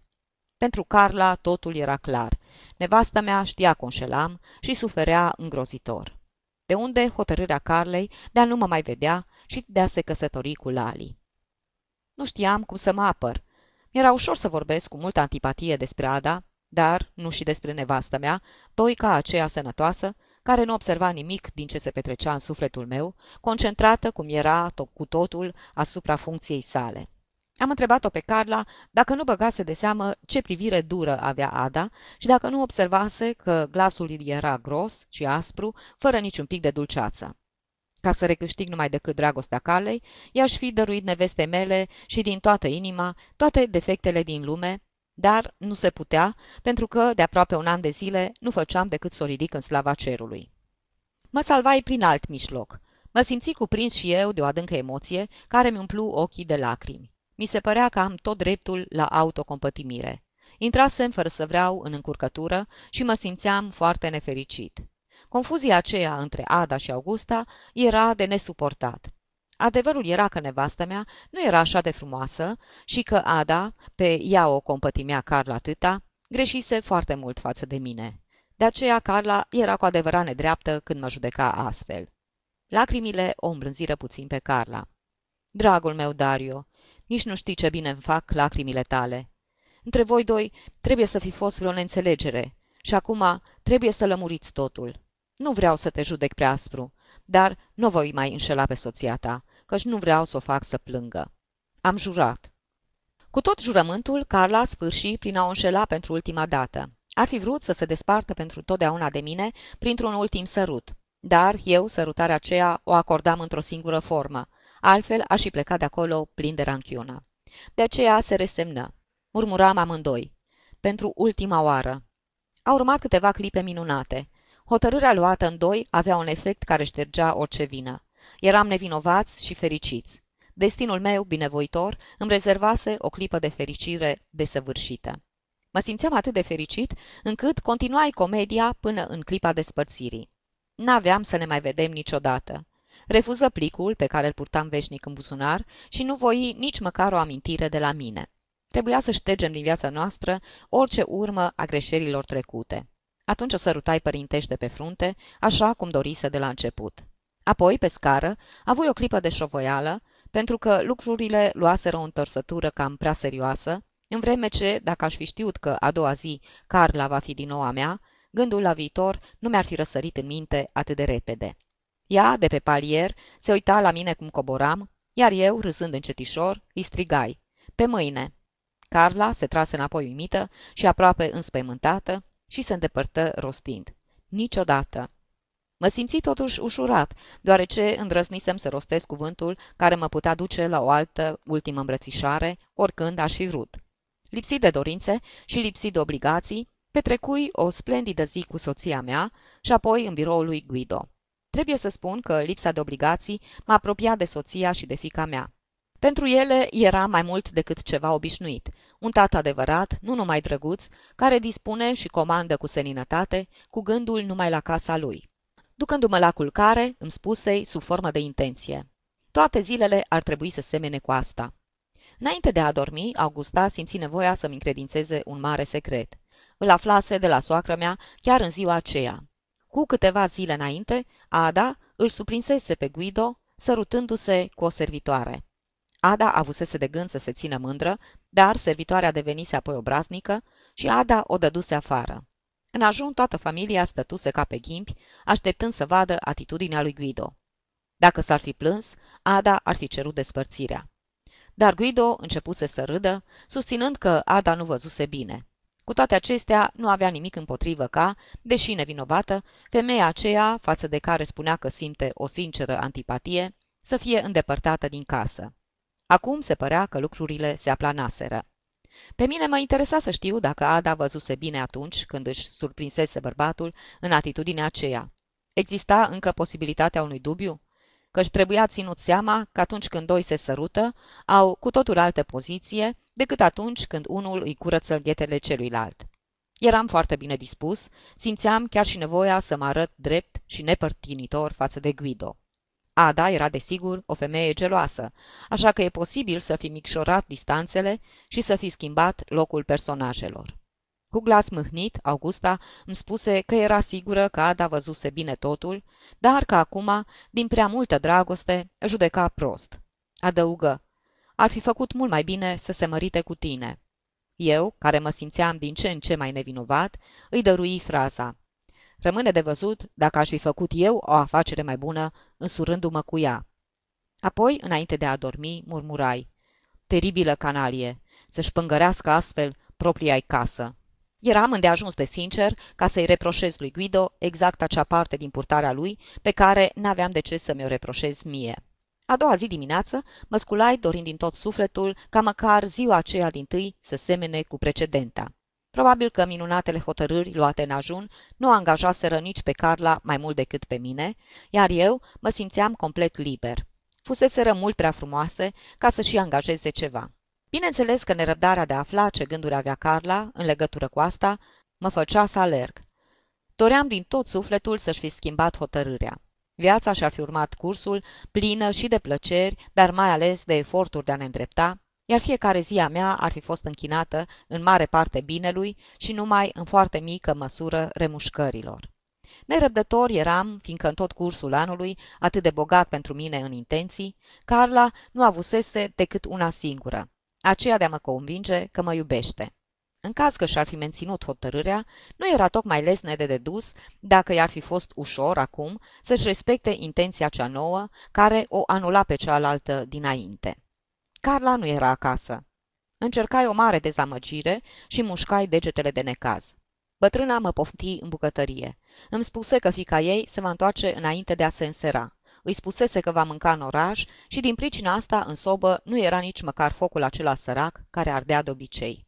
"Nu știați?" m-a întrebat bătrâna, făcând ochii mari de mirare. Gânditor și distrat, șopti: ieri știam, nu eram însă sigur că ceea ce mi-a spus Carla era valabil chiar pentru astăzi." O salutai politicos și plecai. Scrâșneam din dinți, dar pe ascuns. Ca să îndrăznesc să mă înfurii de față cu toată lumea, îmi trebuia timp. Intrai în grădina publică și mă plimbai o jumătate de oră, dându-mi răgazul necesar de a înțelege lucrurile mai bine. Erau atât de limpezi că nu mai înțelegeam nimic. Pe neașteptate și fără pic de milă, mă vedeam silit să respect o asemenea hotărâre. Mă simțeam rău, cu adevărat rău. Șchiopătam și mă luptam cu un fel de gâfâială. Mi se întâmplă de multe ori să gâfâi. Respir foarte bine, dar număr fiecare respirație în parte, deoarece trebuie să urmeze imediat cele dinainte și cu toată hotărârea. Am impresia că dacă n-aș fi atent, aș muri sufocat. La ora aceea ar fi trebuit să mă duc la biroul meu, sau, mai bine zis, la lui Guido. Nu era însă cu putință să plec astfel de acolo. Ce aș fi făcut pe urmă? Cât de deosebită era ziua aceasta față de cea care trecuse. Dacă aș fi știut măcar adresa blestematului acela de profesor, care după ce cântase atâta timp pe cheltuiala mea, îmi răpise și amanta. În cele din urmă mă întorsei la bătrâna doamnă Cerco. Trebuia să găsesc și să-i las Carlei câteva vorbe, care s-o hotărască să mă revadă. Cel mai greu lucru era să o am cât mai repede lângă mine. Restul nu era prea dificil. O găsi pe bătrână șezând lângă fereastră, în bucătărie, și cârpind un ciorap. Își ridică ochelarii și, cu oarecare teamă, îmi aruncă o privire întrebătoare. Șovăi. Apoi o întrebai. Știți că domnișoara Carla a hotărât să se mărite cu Lalli? Aveam impresia că noutatea mi-o spun mie însumi. Carla mi-o anunțase într-adevăr de 2 ori, însă nu prea-i dădusem atenție. Vorbele Carlei îmi intraseră și încă foarte clar în ureche, din moment ce le reaflai acolo, dar se irosiseră fără să pătrundă mai adânc. Iar acum îmi ajungeau până în măruntaie, făcându-le să se zvârcolească de durere. Bătrâna mă privi și ea șovăitoare. Se temea, bineînțeles, să nu comită unele indiscreții care i-ar fi putut fi reproșate după aceea. În cele din urmă izbucni, plină de bucurie. V-a spus, Carla?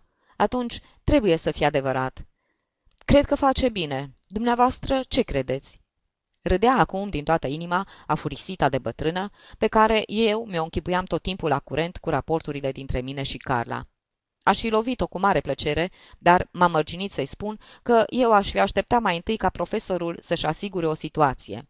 Mie, la drept vorbind, mi se părea că lucrurile se fac prea în pripă. Bucuroasă la culme, bătrâna doamnă își dădu pentru prima dată drumul la gură. Nu era de părerea mea. Când te căsătorești tânăr, trebuie să-ți faci cariera după aceea. Și de ce era nevoie să-ți o faci înainte? Carla era puțin pretențioasă, iar vocea, acum, avea să o coste mult mai puțin, deoarece soțul îi va fi și profesor. Cuvintele acestea, care puteau să însemne și un reproș la adresa zgârceniei mele, îmi dădură o idee pe care o găsi minunată și care, pentru moment, mă liniști. În plicul pe care îl purtam întotdeauna în buzunarul de la piept, trebuie să se fi aflat acum o frumoasă sumă de bani. Îl scoase din buzunar, îl lipi și îl întinse bătrânei ca să-i dea Carlei. Simțeam poate și dorința să-mi plătesc în sfârșit amanta, într-un chip onorabil, cu toate că dorința mea cea mai mare era să o revăd și să o am din nou lângă mine. Carla trebuia să mă revadă și dacă ar fi vrut să-mi dea banii înapoi și dacă i-ar fi plăcut să-i păstreze, căci atunci s-ar fi simțit obligată să mulțumească. Respirai. Nimic nu era pierdut pentru totdeauna. Îi spuse bătrânei că plicul conținea un mic rest din banii care îmi fuseseră încredințați pentru ele de prietenii bietului Copler. Apoi, cât se poate de liniștit, o rugai să o asigure pe Carla că rămâneam același prieten devotat de totdeauna și că ori de câte ori va avea nevoie de un ajutor, va putea să mi se adreseze cu toată încrederea. Așa că îi putui lăsa și adresa, adică aceea de la biroul lui Guido. Plecai cu un pas mult mai elastic decât cel cu care venisem. În ziua aceea avui o ceartă îngrozitoare cu Augusta și dintr-un lucru de nimic. Eu spuneam că supa era prea sărată, iar ea pretindea că nu. Mă apucă un acces nebun de furie, fiindcă mi se păru că zâmbește în bătaie de joc și trăsei cu violență fața de masă, în așa fel că toate farfuriile, paharele și tacâmurile căzură pe jos. Fetița, care era în brațele Bonei, începu să plângă, lucru care mă umili îngrozitor, părându-mi se că gurița ei mă mustră. Augusta se îngălbeni, așa cum știa ea să se îngălbenească, luă fetița în brațe și ieși. Până și gestul acela al ei mi se păru excesiv. Mă lăsa acum să mănânc singur, ca un câine? Augusta reveni numai decât, fără fetiță, aranjă din nou masa și se așeză în fața farfuriei ei, în care începu să-și agite lingura, ca și cum s-ar fi pregătit să mănânce. Eu, în sinea mea, blestemam, știam însă că fusesem o jucărie în mâinile forțelor nestăpânite ale naturii. Natura, care nu întâmpină nicio piedică adunându-le, întâmpina și mai puțină când era vorba să le dezlănțuie. Blestemele mele se îndreptau acum spre Carla, care se prefăcea că acționează numai în folosul soției mele. Și iată ce ispravă îmi făcuse.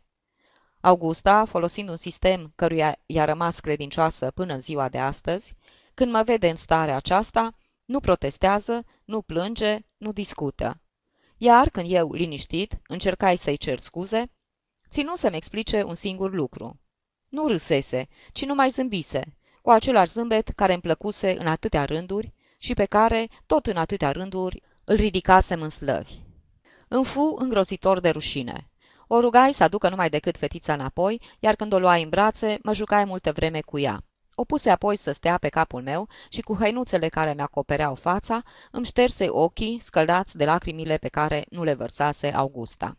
Mă jucam cu fetița, fiind sigur că în felul acesta, fără a mă umili să-mi cer scuze, mă apropiam de Augusta și adevărul e că obrajii ei își recăpătaseră culoarea obișnuită. Apoi și ziua aceea se sfârși cât se poate de bine, iar după amiaza semăna cu cea precedentă. Era ca și cum de dimineață aș fi găsit-o pe Carla în locul ei obișnuit.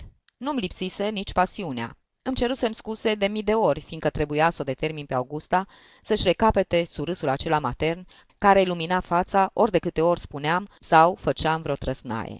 Vai și amar dacă ar fi trebuit să-mi răpească chiar numai unul din obișnuitele ei zâmbete drăgostoase, care îmi păreau a fi cea mai completă și mai binevoitoare judecată pe care o putea formula cineva asupra-mi. În timpul serii vorbirăm din nou de Guido. Părea să se fi împăcat în mod definitiv cu Ada. Augusta nu mai termina minunându-se de bunătatea surorii ei. De data asta însă era rândul meu să zâmbesc, evident fiindcă Augusta nu-și amintea de propria ei nesfârșită bunătate. O întrebai, și dacă mi-aș pângări casa, mai ierta?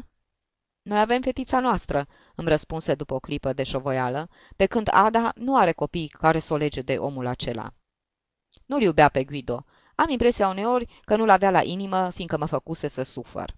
Câteva luni mai târziu, Ada îi dărui lui Guido 2 gemeni, dar Guido n-a înțeles niciodată de ce l-am felicitat cu atâta căldură.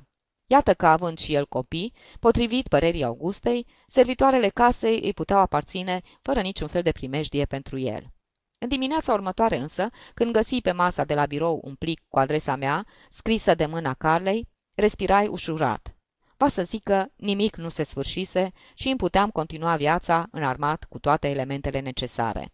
În câteva cuvinte, Carla îmi dădea o întâlnire pentru ora 11 dimineață, în grădina publică, la intrarea din fața casei sale. Nu ne mai întâlneam în camera ei, dar într-un loc foarte apropiat de acesta totuși. N-am avut răbdare să aștept și am ajuns la întâlnire cu un sfert de oră mai devreme.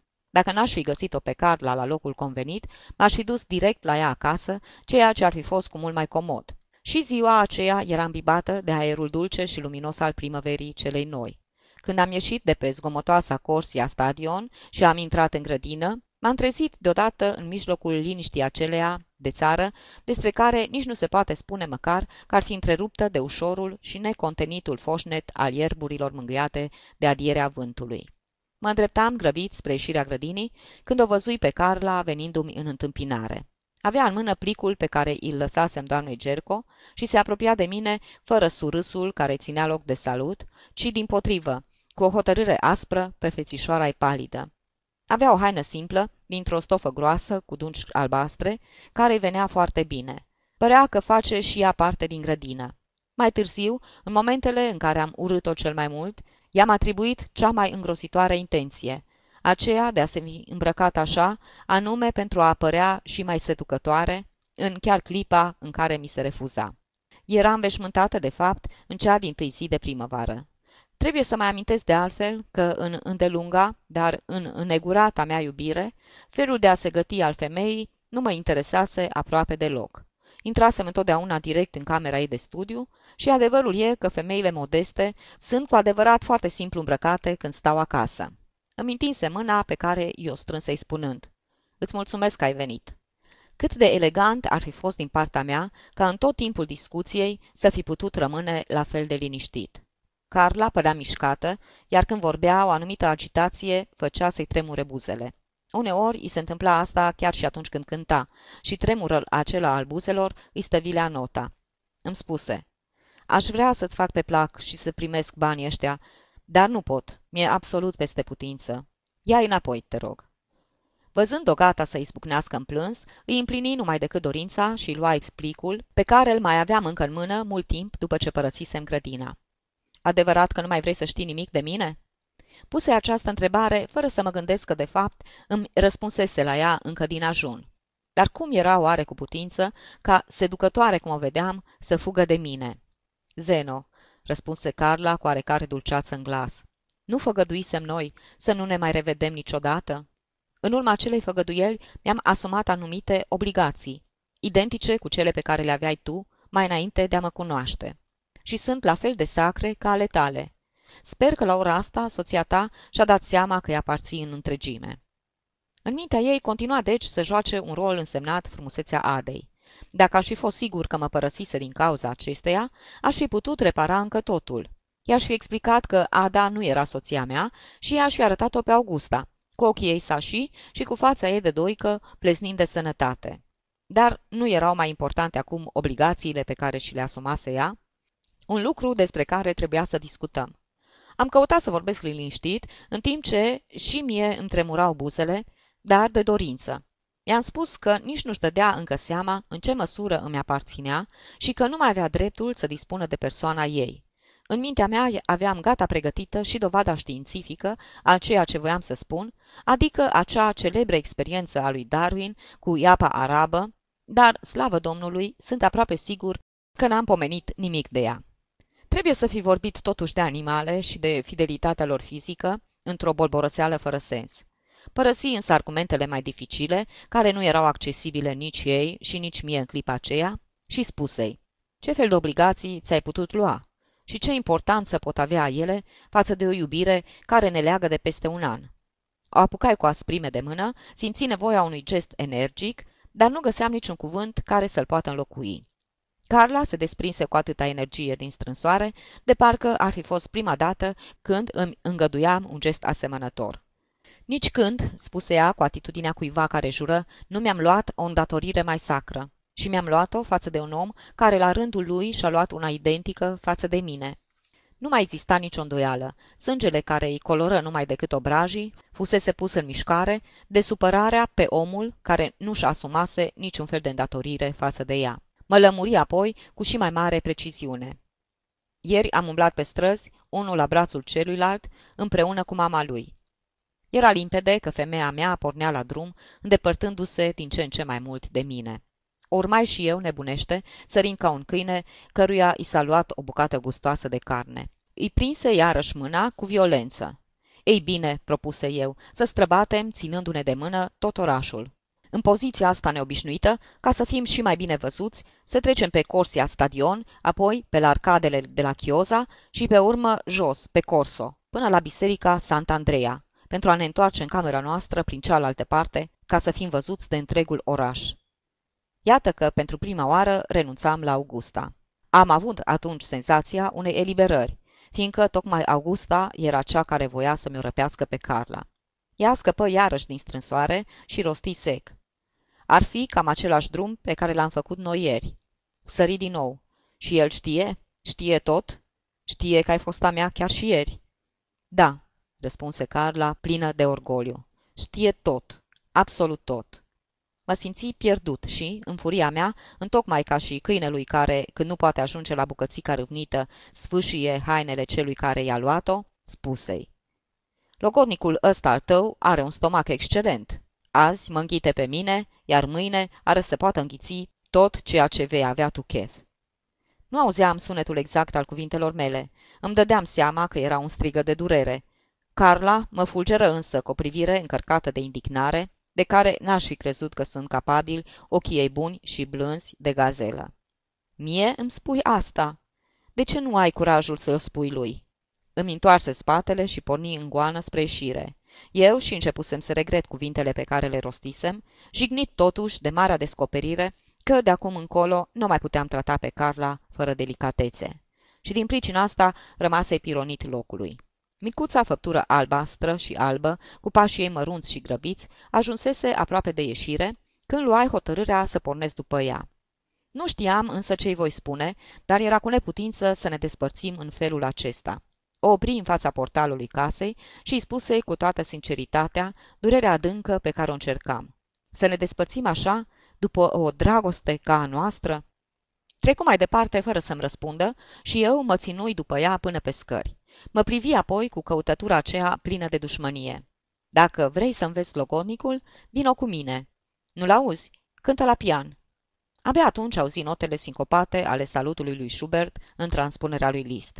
Cu toate că în copilărie nu m-am jucat nici cu săbii și nici cu bețe, nu sunt un om fricos. Dorința imensă de care mă simțisem cuprins până atunci dispăruse pe neașteptate. Din mascul nu mai rămăsese decât combativitatea. Cerusem cu tărie un lucru care nu mi se cuvenea. Pentru a micșora greșeala, trebuia să mă bat, căci altfel amintirea Carlei, care m-a amenințat că voi fi pedepsit de către logodnicul ei, ar fi fost îngrozitoare. Ei bine, zisei, dacă îmi permiți, viu cu tine. Inima îmi bătea, dar nu de frică, ci de teama că nu mă voi comporta cum trebuie. Continuai să urc scările alături de Carla, dar ea se opri pe neașteptate, se sprijini de perete și începu să plângă fără să scoată un singur cuvânt. Sus, notele salutului continuau să răsune pe claviatura pianului plătit de mine.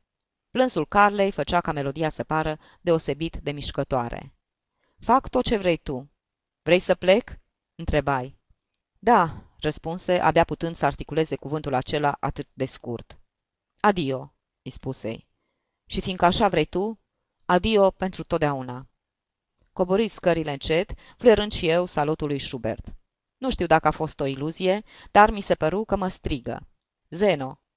În clipa aceea, Carla ar fi putut să-mi spună chiar Dario, numele acela straniu pe care mi-l dădea în chip de mânghiere, și tot nu m-aș fi oprit. Simțeam o nevoie nestăvilită să plec de acolo, întorcându-mă încă o dată pur la Augusta. Până și câinele, căruia îi se interzice cu lovituri de picior să se apropie de femelă, se îndepărtează foarte pur, cel puțin pentru moment. Când a doua zi mă găsi din nou în starea sufletească, în care fusesem atunci când pornisem spre grădina publică, avui impresia că mă purtasem ca un laș. Carla mă chemase, chiar dacă nu cu numele din clipele de dragoste, iar eu nu răspunsesem. A fost cea dintâi zi de durere, după care a urmat multe altele de amară dezolare.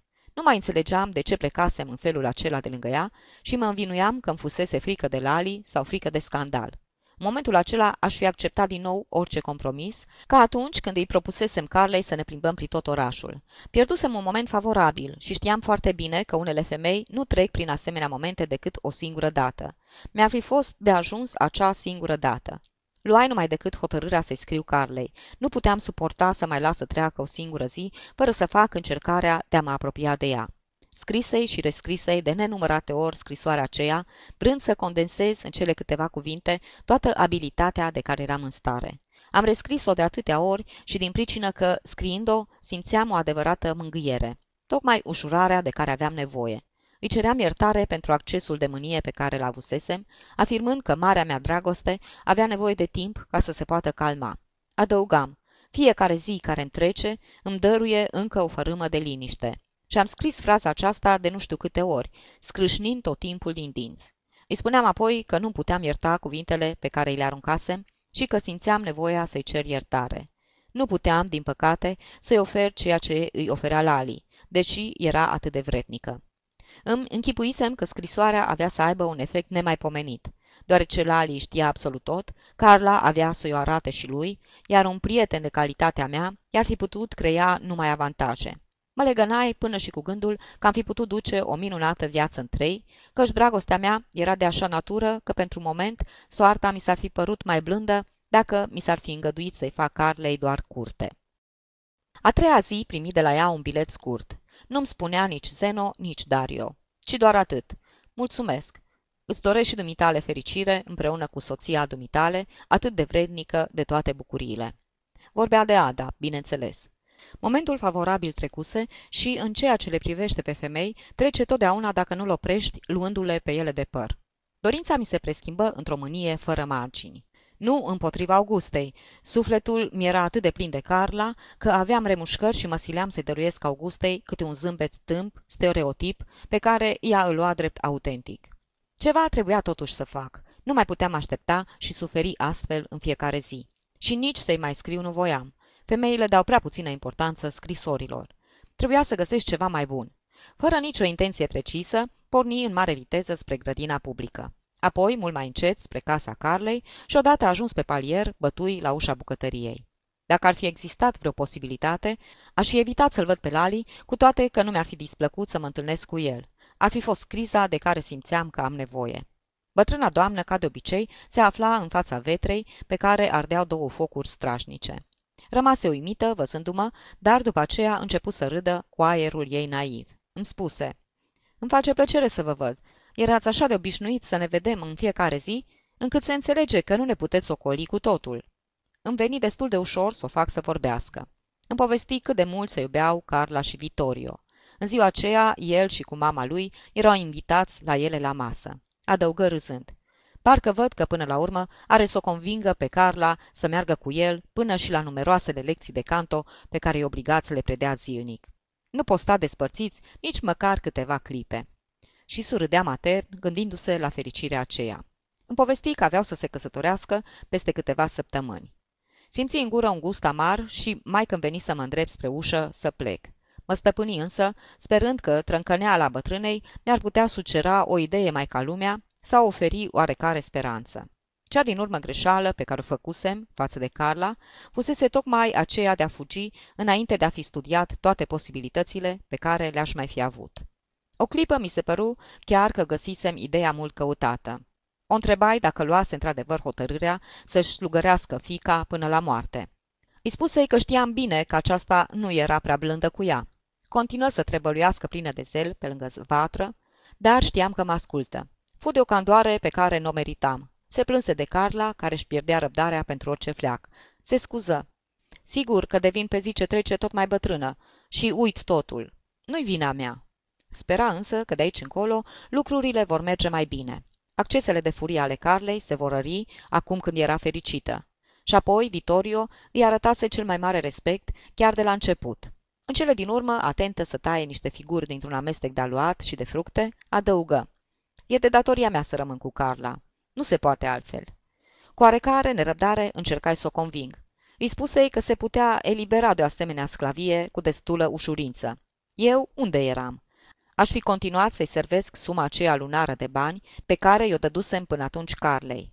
Voiam acum să întrețin pe cineva. Voiam să o țin lângă mine pe bătrână, care îmi părea a fi o parte din fiica ei. Se arătă cât se poate de recunoscătoare. Se minună de bunătatea mea și începu să râdă la gândul că îi se putea propune să-și părăsească fiica. Era un lucru care nici măcar prin gând nu putea să-i treacă. Iată un cuvânt dur care veni să se lovească de fruntea mea, făcând-o să se plece. Mă întorceam la singurătatea aceea fără margini, în care Carla nu mai era și unde nici măcar nu se întrezerea un drum care se ducă spre ea. Mi-aduc aminte că am făcut un ultim efort pentru a mă amăgi cu gândul că drumul acela ar fi putut să rămână măcar marcat. Înainte de a pleca, îi spuse bătrânei că s-ar putea întâmpla să-și schimbe după câtva timp părerea. O rugai ca în cazul acesta să-și aducă aminte de mine. Ieși din casa Carlei, fierbând de indignare și de mânie, ca și cum m-ar fi maltratat cineva chiar în clipa în care mă pregăteam să fac o faptă bună. Bătrâna doamnă Cerco mă jignise de-a dreptul cu hohotul ei de râs, care încă îmi mai răsuna în urechi și însemna mai mult decât ridicularizarea celei din urmă propuneri ale mele. Nu voi să mă întorc la Augusta în asemenea stare. Știam ce avea să se întâmple. Dacă m-aș fi întors la ea, aș fi sfârșit prin a mă purta urât, iar ea s-ar fi răzbunat cu paloarea aceea nemaipomenită, care îmi făcea atât de rău. Preferai deci să umblu pe străzi cu un pas ritmic, care ar fi putut pune puțină ordine în sufletul meu. Și adevărul e că se făcu ordine. Nu mă mai plânsei de destinul care îmi fusese hărăzit și mă văzui deodată ca și cum o lumină puternică m-ar fi proiectat în întregime pe caldarâmul la care mă uitam. Nu voiam pe Carla, ci doream îmbrățișarea și mai ales ultima ei îmbrățișare. Ce ridicol! Îmi înfipsei dinții în buze ca să arunc un pic de durere, adică puțină seriozitate, peste ridicolul meu chip. Știam totul despre mine și era ceva de neiertat să sufăr atâta, numai fiindcă nu mi se oferise un prilej unic de a mă despărți de Carla. Și apoi, Carla nu mai era de fapt, așa cum o dorisem eu de atâtea ori. Când, după puțin timp, lămurit pe de-a întregul, pe una din străzile de la marginea orașului, unde ajunsesem fără să-mi dau seama, o femeie sulemenită îmi făcu un anumit semn, o urmai fără șovoială. Am ajuns foarte târziu la masă, dar m-am purtat atât de afectuos cu Augusta, că s-a înveselit imediat. N-am fost însă în stare să-mi sărut fetița și timp de câteva ceasuri nici n-am putut să mănânc. Mă simțeam grozav de murdar. N-am simulat, cum făcusem de atâtea ori, nicio boală pentru a șterge și a afla oarecare mângâiere, luând o hotărâre pentru viitor, și a fost pentru prima dată când n-am luat niciuna. Au trecut multe ore până să-mi pot regăsi ritmul obișnuit, care mă scotea din bezna prezentului în lumina viitorului. Augusta își dădu seama că se petrecea cu mine ceva neobișnuit. Începu să râdă. Cu tine nu te poți plictisi niciodată. În fiecare zi ești un om nou. Da, femeia aceea de la Mahala nu semăna cu nici o altă femeie și o aveam în mine. Îmi petrecui toată după-amiaza și seara cu Augusta. Era foarte ocupată și stăteam lângă ea inert. Și mi se părea că sunt dus, așa inert cum eram, de un curent de apă limpede. Viața cinstită din casa mea. Mă lăsam în voia acelui curent care mă ducea, dar nu mă curăța. Dimpotrivă, îmi scotea în evidență murdăria. Bineînțeles că în lunga noapte care a urmat, luai și o hotărâre. Cea dintâi fu și cea mai de neclintit. Urma să-mi fac rost de o armă ca să mă sinucid de îndată ce m-aș fi surprins îndreptându-mă spre partea aceea a orașului. Hotărârea am făcut bine și mă liniști.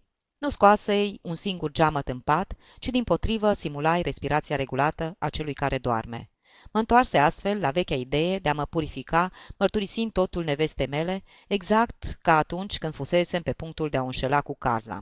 Acum era însă o mărturisire deosebit de dificilă și nu pentru gravitatea nelegiuirii, ci pentru situația complicată pe care o generase. În fața unui judecător ca nevastă mea, ar fi trebuit totuși să invoc circumstanțe atenuante și acestea ar fi putut să apară numai dacă aș fi putut vorbi de violența neașteptată cu care fusese ruptă legătura mea cu Carla. Atunci însă ar fi trebuit să vorbesc și despre cealaltă trădare a mea, veche acum.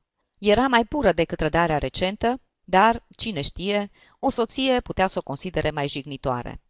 Tot studiindu-mă, ajunsei la hotărâri din ce în ce mai raționale. M-am gândit să evit repetarea unei asemenea greșeli, grăbindu-mă să-mi asigur o legătură nouă, la fel cu cea pe care o pierdusem și de care se vede că aveam nevoie. Dar și o femeie nouă mă îngrozea. Mica mea familie și cu mine am fi fost amenințați de mii de pericole. Pe lumea asta nu mai exista o altă Carla. Și-am vărsat lacrimi amare pentru ea, cea dulce, cea bună, care încercase până și să o iubească pe femeia pe care o iubeam, dar nu izbutise, fiindcă îi pusesem în față o altă femeie, și tocmai pe aceea pe care nu o iubeam deloc. Sfârșit.